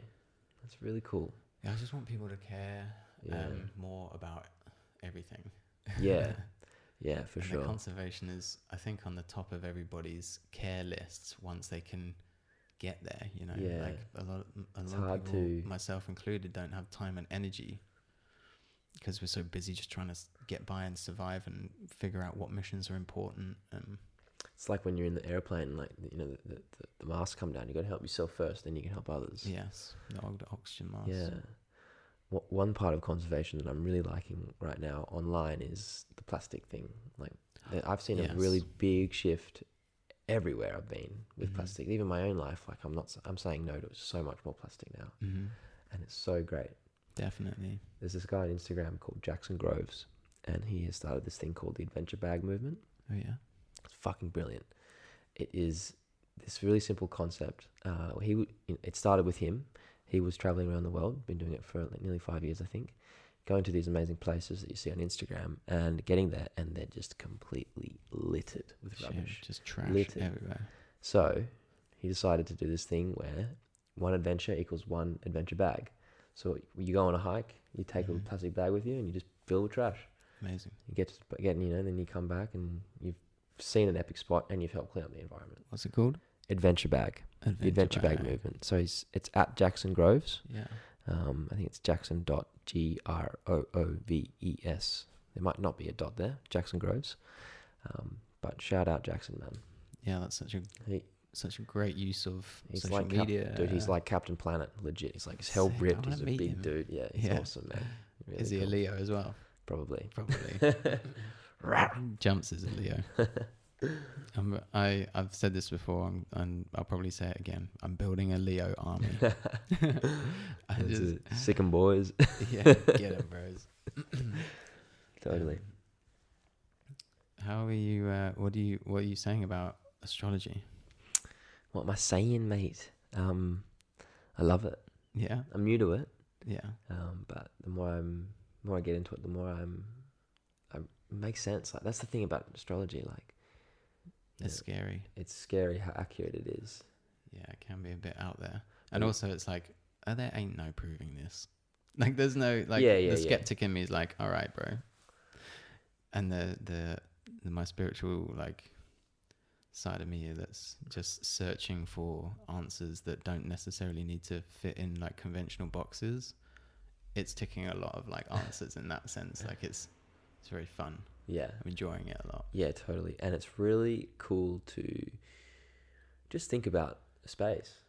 Yes, Like, I know. It's like even if even if none of it is accurate or it can be disproved, or I'm learning about so much, and I, through astrology, I'm getting far more interested in astrology, um, like the science of Ah, the stars as yeah. opposed to the the um theory with astrolo- astrology. one thing I really like about it is, sorry to cut you off, is how, um, you know, you get born at a certain time, and that time means that the planet is at a certain rotation, and Mhm. the moon is passing through a certain Zodiac, constellation, yeah. zodiac, and so you get kind of like this. Um, it's like a brand almost, or like, like a tattoo. imprint. Yeah, a Imprint. you tattoo, get yeah, imprint yeah. with like certain constellations Energies. and energies, and Mm. and um, yeah, that's really cool. Yeah, I like it. Sounds fucking cool. Mm. I'm like, I like the sound of that. I'm Yeah. gonna go with it. but yeah, and I think um, with astrology, it's there's so much detail that you can go into because, of course, there's all the different planets. Yeah. Um, and it's not just your sun sign, like you're a Leo, I'm a Pisces. But um, what's your moon? Taurus, You're a Taurus moon, so your Yeah. moon is your emotional body. I think. And then there's all your other planets as well. And then the combination of those, and then, yeah, it's fascinating. But I like um, learning and understanding and being aware of what how I feel around full moons and lunar cycles. Okay, so you actually get affected, like you you notice your mind or your emotions, or Um, I can't really explain it because my, I haven't been doing it for that long. Mm. Um, but this year when I bought my Moleskine diary, I looked through the whole um, year of the lunar calendar and I wrote down on each of the full moons and new moons where they were in which zodiac. And just so I know, so that I can kind of have that to go by with how I feel. And I, the last couple of full moons have been pretty intense in, emotionally for me, but the, there was a full moon in Pisces.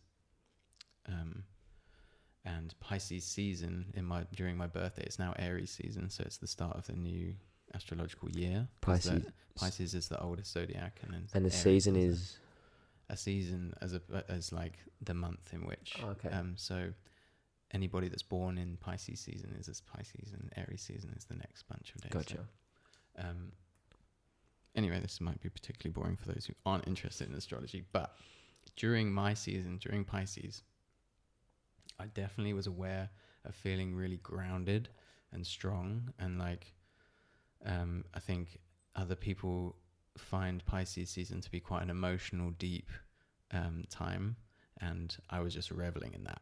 Really, like that's kind of like my vibe. I felt Mm. at home, and now Aries season, my moon and my Venus are in Aries, and moon is emotion, and your Venus is how you love. Um, and yeah, now that we're in Aries season, like it's definitely making me feel completely different to how I felt in Pisces season because it's like the youngest and the oldest. So there's definitely a contrast there in the way I'm reacting to things and my emotions and like how mo- it's I'm finding it more difficult to slow myself down in Aries season because I'm like fire start. I'm like let's go, let's go, let's go. Yeah, yeah, yeah. Whereas in Pisces season, I was just like super chill. Could have long, deep conversations with people, Mm. and my Aries, my emotions wouldn't get in the way. Yeah, it's just Wow. strange. I also don't know what I'm talking about at all, but I'm gonna go and get another. I'm gonna go and get my natal chart read again, um, by Debbie Frank when I get back to the UK and That's just wild, try and learn a bit more about it. But it's No, fun. I mean, like we can only try to to understand.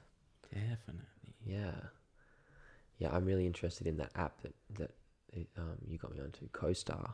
Oh yeah, so when we Yeah. first talked on FaceTime, Yeah. like we had that hour, I was like, okay, jumps, just get onto CoStar right now and add me, um, and then I can see Jumps' chart and he can see mine, and um, and then immediately I was like, I screen grabbed it and sent it to Maria and Ella because they're like my astrology. I mean, doing that. Maria especially is astrology. She's a witch, so Yeah, yeah. but I saw it was funny, like the app, just for you guys listening, if you use it, you sign up and you put your birth time in and your date and stuff, and then it tells you all of your everything.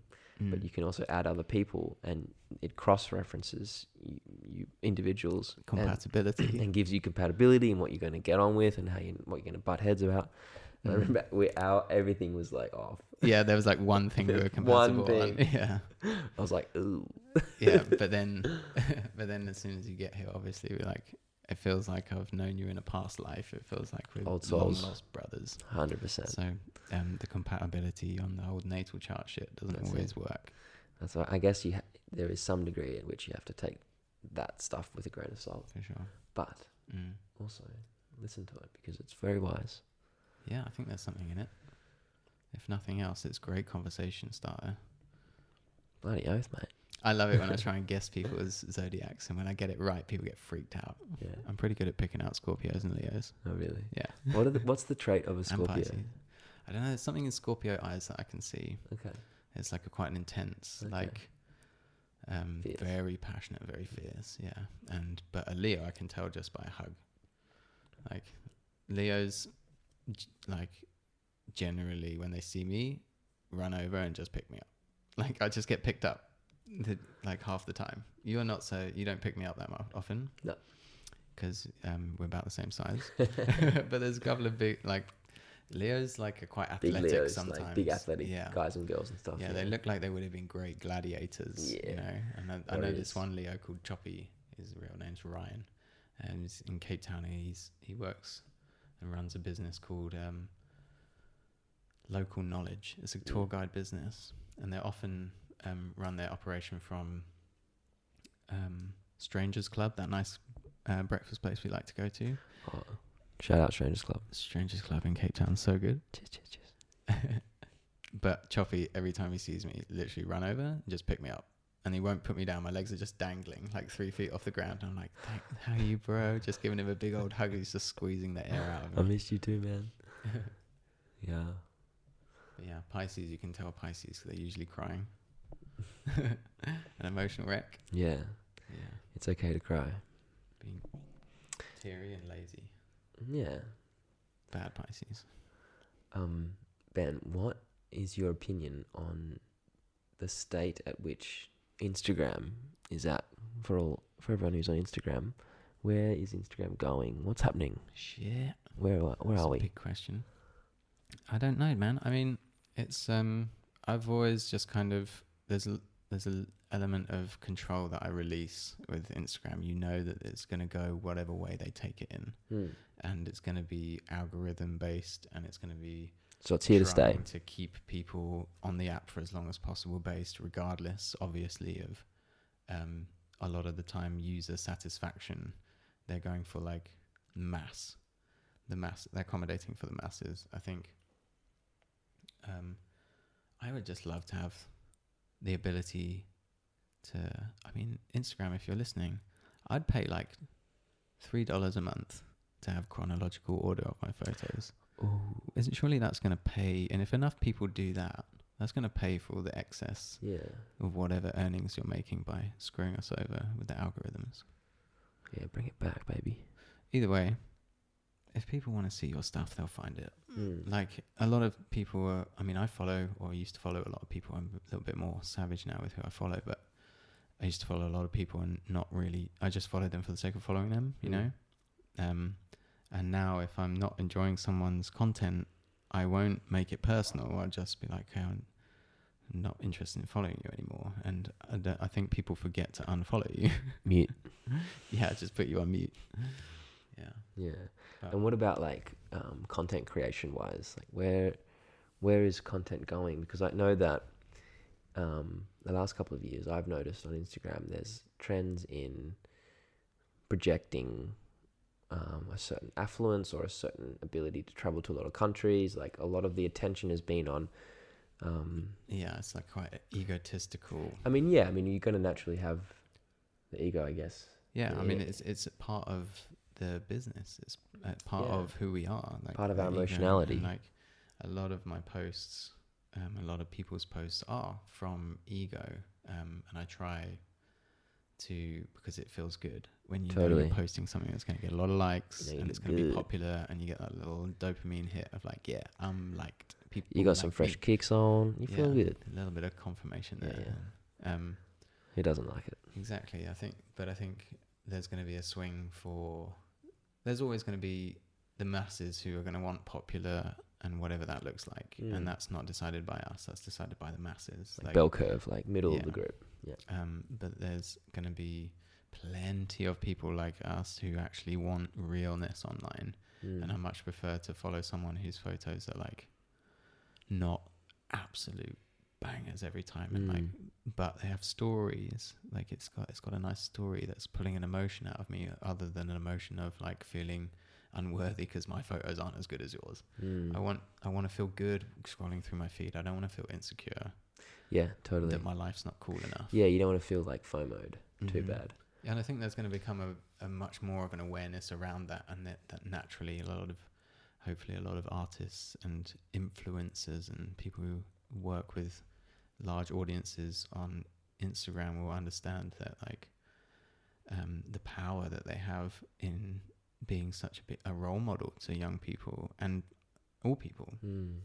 and take kind of a bit more responsibility for whether what kind of message they're putting out there Mm. um, I think that's a super natural thing for people to come to terms with when they start, like you were saying, asking questions about why am I doing this. Yeah, what's what's going Um, on? That was certainly the thing for me because it was like I'm doing this because it makes me feel good that lots of people like my stuff, and It makes validates me you. Feel, yeah, it's a validation thing, um, and that's a lot of the time that validation is my ego that's requiring that and Mm. not actually me. So just having awareness of it is is a good start. Um, And if you find yourself as a consumer of Instagram feeling shit when you scroll through your feed, Mm. then you change who you follow or don't scroll That's as right. often. Um, That's and right. It's not exactly conducive to our business. I was saying that, but yeah. at the same time, it's like we, I would, um, there's a balance. You can be on Instagram or consume Instagram and use it and be online and have a normal life, that healthy social life and be a normal human too. You don't have to let your phone dictate your emotions and the way you feel about the world. hundred percent agree.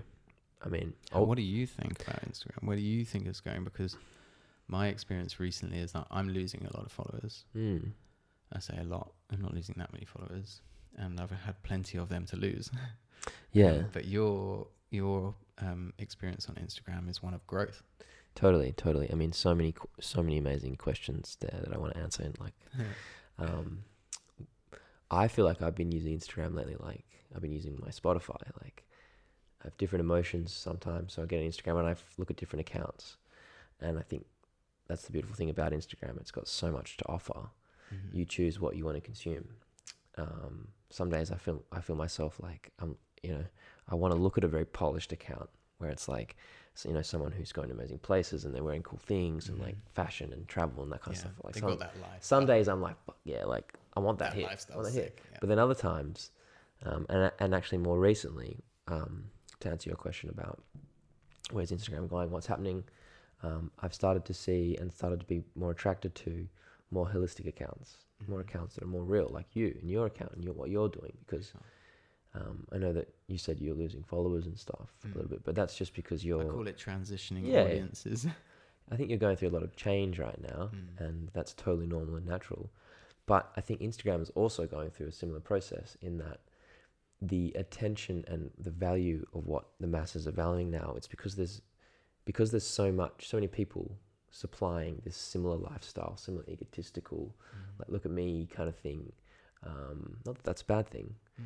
but because that is at the top and it's supplied a lot, the value has kind of gone gone down, and I feel like it's the general consensus or the general trends are sort of shifting more towards the earthy, Mhm. holistic, bohemian, like people who are just real, just Mhm. rawness. Can be could be anywhere. You could be working in, you could be working in Gucci at the Gucci Yeah. store, but you could be real as fuck. You know what I'm saying? I know exactly what you're saying. There's Yeah. plenty. If you want to see polished and like perfect lifestyle, um, you can find it, and there's plenty of it, and it's incredible. And people do an amazing job Yeah. of um, delivering their stories through beautiful, beautiful art like that. But it's um, as long as you have the awareness that like that's not their real life True. a lot of the time, um, especially when um, their real life with real emotions and real situations and challenges don't necessarily line up with um, your revenue streams. So you have to be on brand to like keep your business going. And when um, when it's not so obvious that people are running a business and they are genuinely just pretending to the world that their life is absolutely shiny and perfect and polished, that's when the impact on your audience can be limited in, in its positivity because your audience might not always have an understanding that that's True. not real life. True. Hundred percent. Um, Yeah, it's, uh, it's, man. it's not so easy to be a human these days, hey? It's complicated. There's so many like external factors. Yeah, there's a lot going on, a lot flying around. Mm. I think with the influencer thing, like, um, people who do th- who do that kind of work, like, I think to the general masses, people forget that that is actually a job. Like, you have to post, you have to go Mhm. out and do this, you have to like that is how you how your bread and butter. Yeah. Um, so nothing wrong with that. Mm. Shout out influencers, bro. Yeah, all you influencers out there on the grind. Yeah, man. Yeah, I don't ever want anybody to ever listen to. I mean, if you're getting this far into the podcast and you're still listening, and Thanks for listening. thank you so much for listening. Um, this is one of the most chilled podcasts I've ever done. Yo, Number eight. lekker, bro. Lekker, bro.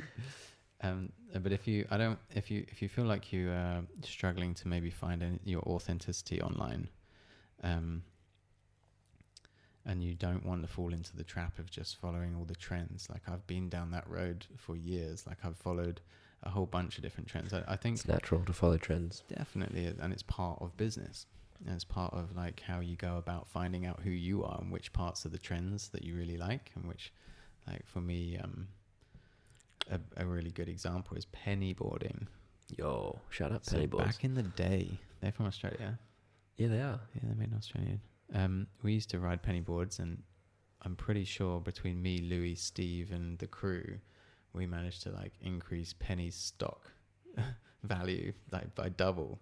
We sold so many penny boards to our audiences just by riding them and being freaked out about how cool they are to ride.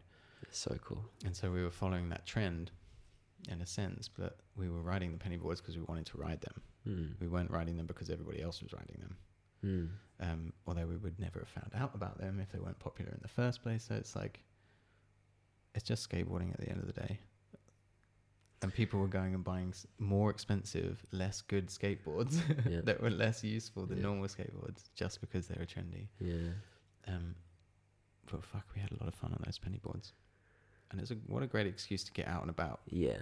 Hell yeah. Skating's so much fun. Yeah, skateboarding is the one. Um, I saw this quote the other day. It was like, you're either building your own dream or you're building someone else's dream. hmm And I guess that, you know, for people who use Instagram and people who are following trends and stuff, like, if you want to build your own dream, like, following a trend is probably not the best thing to do because if you want to build something unique to yourself, you have to make it unique. hmm But if you're like, you know, if you don't, if you're not into that, because not everyone's Yeah. into that. Some people just want to like do their own thing and just like love working down the road and Yeah, and also that's a big part of people's journeys too, myself included. Mm. Like, I was reminiscing about my pizza boy antics.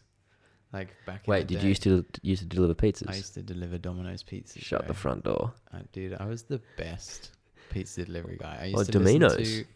Shout out to anybody who knows what Punk-O-Rama is and that Epitaph record label. Like they used to put out all their late, latest punk punk uh, rock sort of collaboration, not collaborations, but like Punk-O-Rama was a thing.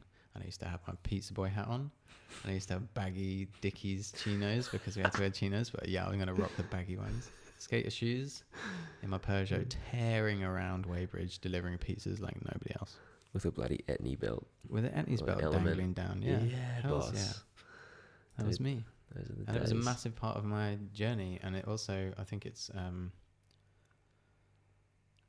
I mean, I've also worked other shit jobs that I really wasn't that into, but you kind of Mm. make them fun at the time and you make them what Yeah. they are because you're like, I need this um, money Yeah. and I need this, these resources to move on to my next mission. Anyone working a shitty job right now, Mm, Keep- shout out to you. keep going, eh? Like yeah. you got to do it. We all got to do it. Also, lots of people don't have work, That's right. especially in Africa. Just keep going. Especially down here, I'm just like, it's incredible the amount of people that you see. Um, Working for like one American dollar a day, mm, yeah, an hour. Sorry, an hour. I'm not sure exactly, but it's you know people are being underpaid here, and I often see at big junctions when I'm driving, there'll be people standing on the side of the road, whoever sign up just saying looking for work, like just need work. So I just I'm thankful every day that I have work available to me, and I always will have work. It's such a privilege to actually be able to work, cause, and it, it's so easy to be like, fuck this econ- economic world that we've produced that's just ho- like holding us back the whole time. We have to work for the man and do this and. Some people are just trying to get a job so that they can provide for their family and like make their missions. That's it. Yeah, it's it's it's good to think about that sometimes. Mm. Yeah, it's, I, it's something living in Africa. It's something you think about every day. Yeah, It's humbling living down here. man. It's Africa is very much like you know you're on your own. Like you got to take care of your own. Like you need to Yeah, it's it's um, it's not an easy place to live. no. Um, it's easy for us Yeah, because we have money. yeah, because we're working. Mm. Um, But yeah, it's a harsh environment, and it's um, also I, I'm really looking forward to taking you outside of Cape Town. I mean, we've been outside of Cape Town a little bit, mm, um, but into real South Africa, and then over the borders into the into the other African nations, Can't wait. and it just every time you cross a border, it's like how how could it be even more different to the last country? Every country is so different and they're so Mm. unique and so Mm. beautiful, and you really start to understand it, get a grip for like what it's the diversity of Africa and how incredible the energy is down here and amazing the people are. Um, do you feel the energy down here? I feel it. Mm. I feel it. I feel it more than I thought I ever would feel it. Really? Uh, yeah, totally. Like, yeah, it's Just def- like when you jumped in that cold ocean. Oh, mate, felt it to the core. Um, yeah, no, it's it's it's definitely a vibe down here. Um, when before, I, but it's funny because like before I was when I was on the plane here from Australia, um, talking about having you know you fail at something and you have these voices come into your head where Mhm. like you say to yourself like, oh, what do you you know who do you think you are? You think Yeah, you can yeah. do this kind of thing? Imposter. It's actually on a plane here um, t- before this trip, and I was going from Joburg to Cape Town, and I fell asleep. and I woke up, and I hadn't had much sleep, and I wasn't sleeping that well. Mm. And for like half an hour, I just had this, this almost like this dredge, this this thing come over me where I was just like, what? Like something. My voice was saying like, "What are you doing, jumps? Like, Mm. Like, Like you don't know these guys. like Like, just yeah, like- over you. like fear and like it, you know like who do you think you are to be able to do this kind of thing Mm. like what if you fail like fear of failure came up a lot Mm. but as soon as i landed i felt i felt the vibe Mhm. it was gone Yeah. you know it's like a little Yeah. test Yeah, because we just want we just want to hang out with jumps, and as long as you're here, you're not failing. Yeah. that's it still breathing Um, but whilst I have this opportunity, I do want to give you a big shout out because, um, you're a fucking awesome human, jumps, thank you so much. And everybody that has sort of your reputation preceded you, and you've filled those big boots, and yeah, you've had such a beautiful positive impact on all the all of my friends down here and the tribe down here, and everybody is just like, can jumps just stay?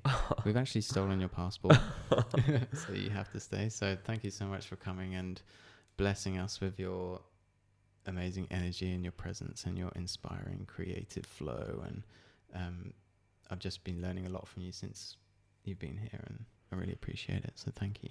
dude thank you so much for everything really like i mean it's it's the the feeling is mutual Thank you. Totally. I think that's why I've had probably such a profound experience here because of this yeah, sense of of love and and yeah, just being around so many cool creative people who are on the same vibe, Mm. talking about the vibe, you Mm. know. it's that energy. But, you know, that that you have to work, you know, and that's one thing that I've also really loved here is that people are, you know, there's lots of cool creative people here. It's a hub Mm. and then people are doing cool things, but at the same time they're they're disciplined. They're shutting up their phones. They're shutting up their laptops. Making missions. They're here. They're Mm. working, and that's something that I really want to do more in my life, Really which is being more disciplined in my work. working that mastery. Yeah, but I mean, like even just working more consistent hours as a freelancer, it's so easy to become complacent in Mm. less hours of the day working hmm because yeah, like Because you got the choice. you got like, the choice. "Oh, You'll work for yourself. yeah, I can work Um, late tonight if I want to. So it's really inspiring to be around guys like you and Ella and Maria and Nadir and you know all the crew down here. Shout out Mhm. everyone because these guys, you, you guys are working hard and, bro. and it shows. Appreciate it. And that's what I think a lot of people can solve a lot of their creative problems, their creative issues, um, by just taking on a big series, just taking on work hmm because it allows your mind. You might not be able to find the answers right now, but it allows your mind to work in that direction. hmm It's like when you're trying to write, like they say you should just start writing anything. Sure. And just the, the act alone of writing hmm gets your mind going. Definitely. Get So, yeah, juices flowing. For someone like me, I really, um, my own self self evaluation, like when I check in with myself, I'm working well and I'm proud of myself hmm and I can enjoy and I can do these kinds of things like podcasts and missions and going Mhm. to Cape Town and stuff. But You you feel like you can justify your lifestyle Mm. yeah, if you're like that's right. grafting. Yeah. But at the same time, like, Like, you, you're working for it. That's it. But at the same time, like you were saying, you don't want to be too hard on yourself. You have to. Mm. I found personally, anyway. I don't know about you guys, but I found that if I go too hard, then I'm not helping myself by, like, you know, saying like, "Oh, you should be working all the time. You should be doing it." It's, like, it's okay to slow down. Smell the roses, Yeah. the frangipanis. and define your own success you know Mm. because um, especially online and being it's a competitive industry and we're competitive dudes naturally and like, we're kind of grow like especially with my kayaking career i was like right if you're not winning you're like you're not working hard enough sort of thing If you're not And- first, you're last. and of course like that that's that works really well when you're like trying to win a race and be an athlete or do that thing but um, in life um, there's kind of no finish line so it's Mm. like you have to find the peace of the the peace inside and the enjoyment of the actual journey because by the time you get to the finish line anyway you're like fuck the journey was the bit yeah, you know that's it. it's like um, achieving whatever it is you like. For me, it was a uh, world championships. When I achieved it, it was like amazing, an amazing feeling. Um, but it was an amazing feeling because the journey was like so turbulent and um, long and with so many highs and lows.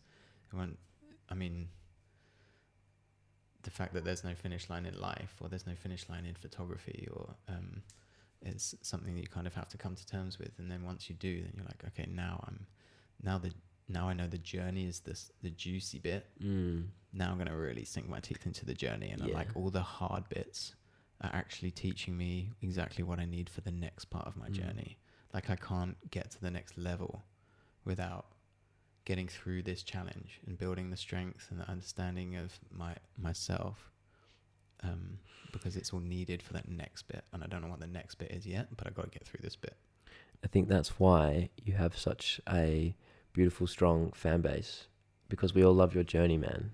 Like it is so beautiful to see your journey, Thank you, and that's why when you do some things like prints and stuff, like people, like they're gonna love it, man. It's Yeah, part because it's a part of your journey, and I know it's not something that that you um. You know, you, you want to do prints because you want to make a lot of money or whatever. I just know Mhm. that it's something that you've been thinking about. But yeah from the outside looking in, like, You've definitely inspired me to get on the more onto the print game, mostly because um, the way you describe it as being such a big part of your art Mm. and uh, like a full circle thing for you. Like it almost is little mini finish lines all the time. Mm. When someone buys a print and puts it on the wall, maybe they send you an Instagram story of it up. dude, my whole day is like, different. "Bing." It's just the most beautiful thing. That's a little finish line right there. It's also why I froth out on photography as well. Because if you can get sharp lenses and sharp cameras, you get sharp prints, Yes, you love a bit of gear. and it's satisfying. Yeah, No, I'm gonna. I'm definitely gonna get on the print game. I've Totally. sold prints before, but Totally. they- um, and lots of people have been buying them, appreciating them, and putting them up on their walls. And I get Mm. sent Instagram stories where people finally hang their prints up, and it's like so satisfying. I definitely get that feeling, yeah, man. that full circle feeling that an artist, um, even if it was a painting of mine, someone to put a painting up of mine on the wall, it's a very similar kind of feeling. Um, and I like my favorite sort of idea of how I would like to run my business is being like independently supported through like merch and prints, which I am. When I do my merch and prints, like What- you guys buy them, and it just changes my whole world. Um, and so I'd like to thank anybody who's bought any of my prints or merch, and especially those who fucking print buy every single one. There's a bunch of you out there Yo, who buy every single one. I love you guys, and you know you're just sending me energy to keep me going on my journey. I think that's it. Like that's sort of supporting artists in that way is like keeping them going on their journey, and then um, I just hope that I'm delivering and will deliver like a genuine, real story of my journey in, in ways that hope that I hope have a positive impact on people. And that's just kind of that's the that's the mission.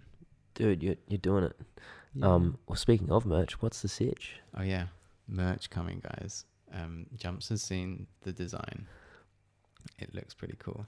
Fire. I think it's I think it's gonna be really cool. It's um I'm not gonna give too much away, but it's of a wolf and it's gonna be a really nice print. Um and it's gonna be coming out in the next couple of weeks, so keep your eyes peeled and if anybody feels like supporting the mission, then it's very, very much appreciated. Um but yeah, I think Anything else you want to say to the peeps, Johns? Oh mate, I love you all. yeah, unconditional love Unconditional to all love, of you. Um, this has been a really chilled. Probably everybody's asleep listening to this. We're Yeah. so chilled right now. if you've made it this far, Congratulations. It's a beautiful day. Start your day. you had a good sleep. exactly. Um, I think it's a good place to finish, and I look forward to having you on another podcast in the future, and we have more stories to tell. Um, oh, I'm going soon. It looks like um, in April. Um, I'm talking to you people out there, the audience, not you, Jums. I'm going to Abu Dhabi, and Jumps is coming with me. I think. And because I've basically had a confirmation that there's a plus one I'm there. and they're keen. So if you're keen, Can I bring my Fuji? yeah, you can bring your Fuji. I'm in. Okay, cool.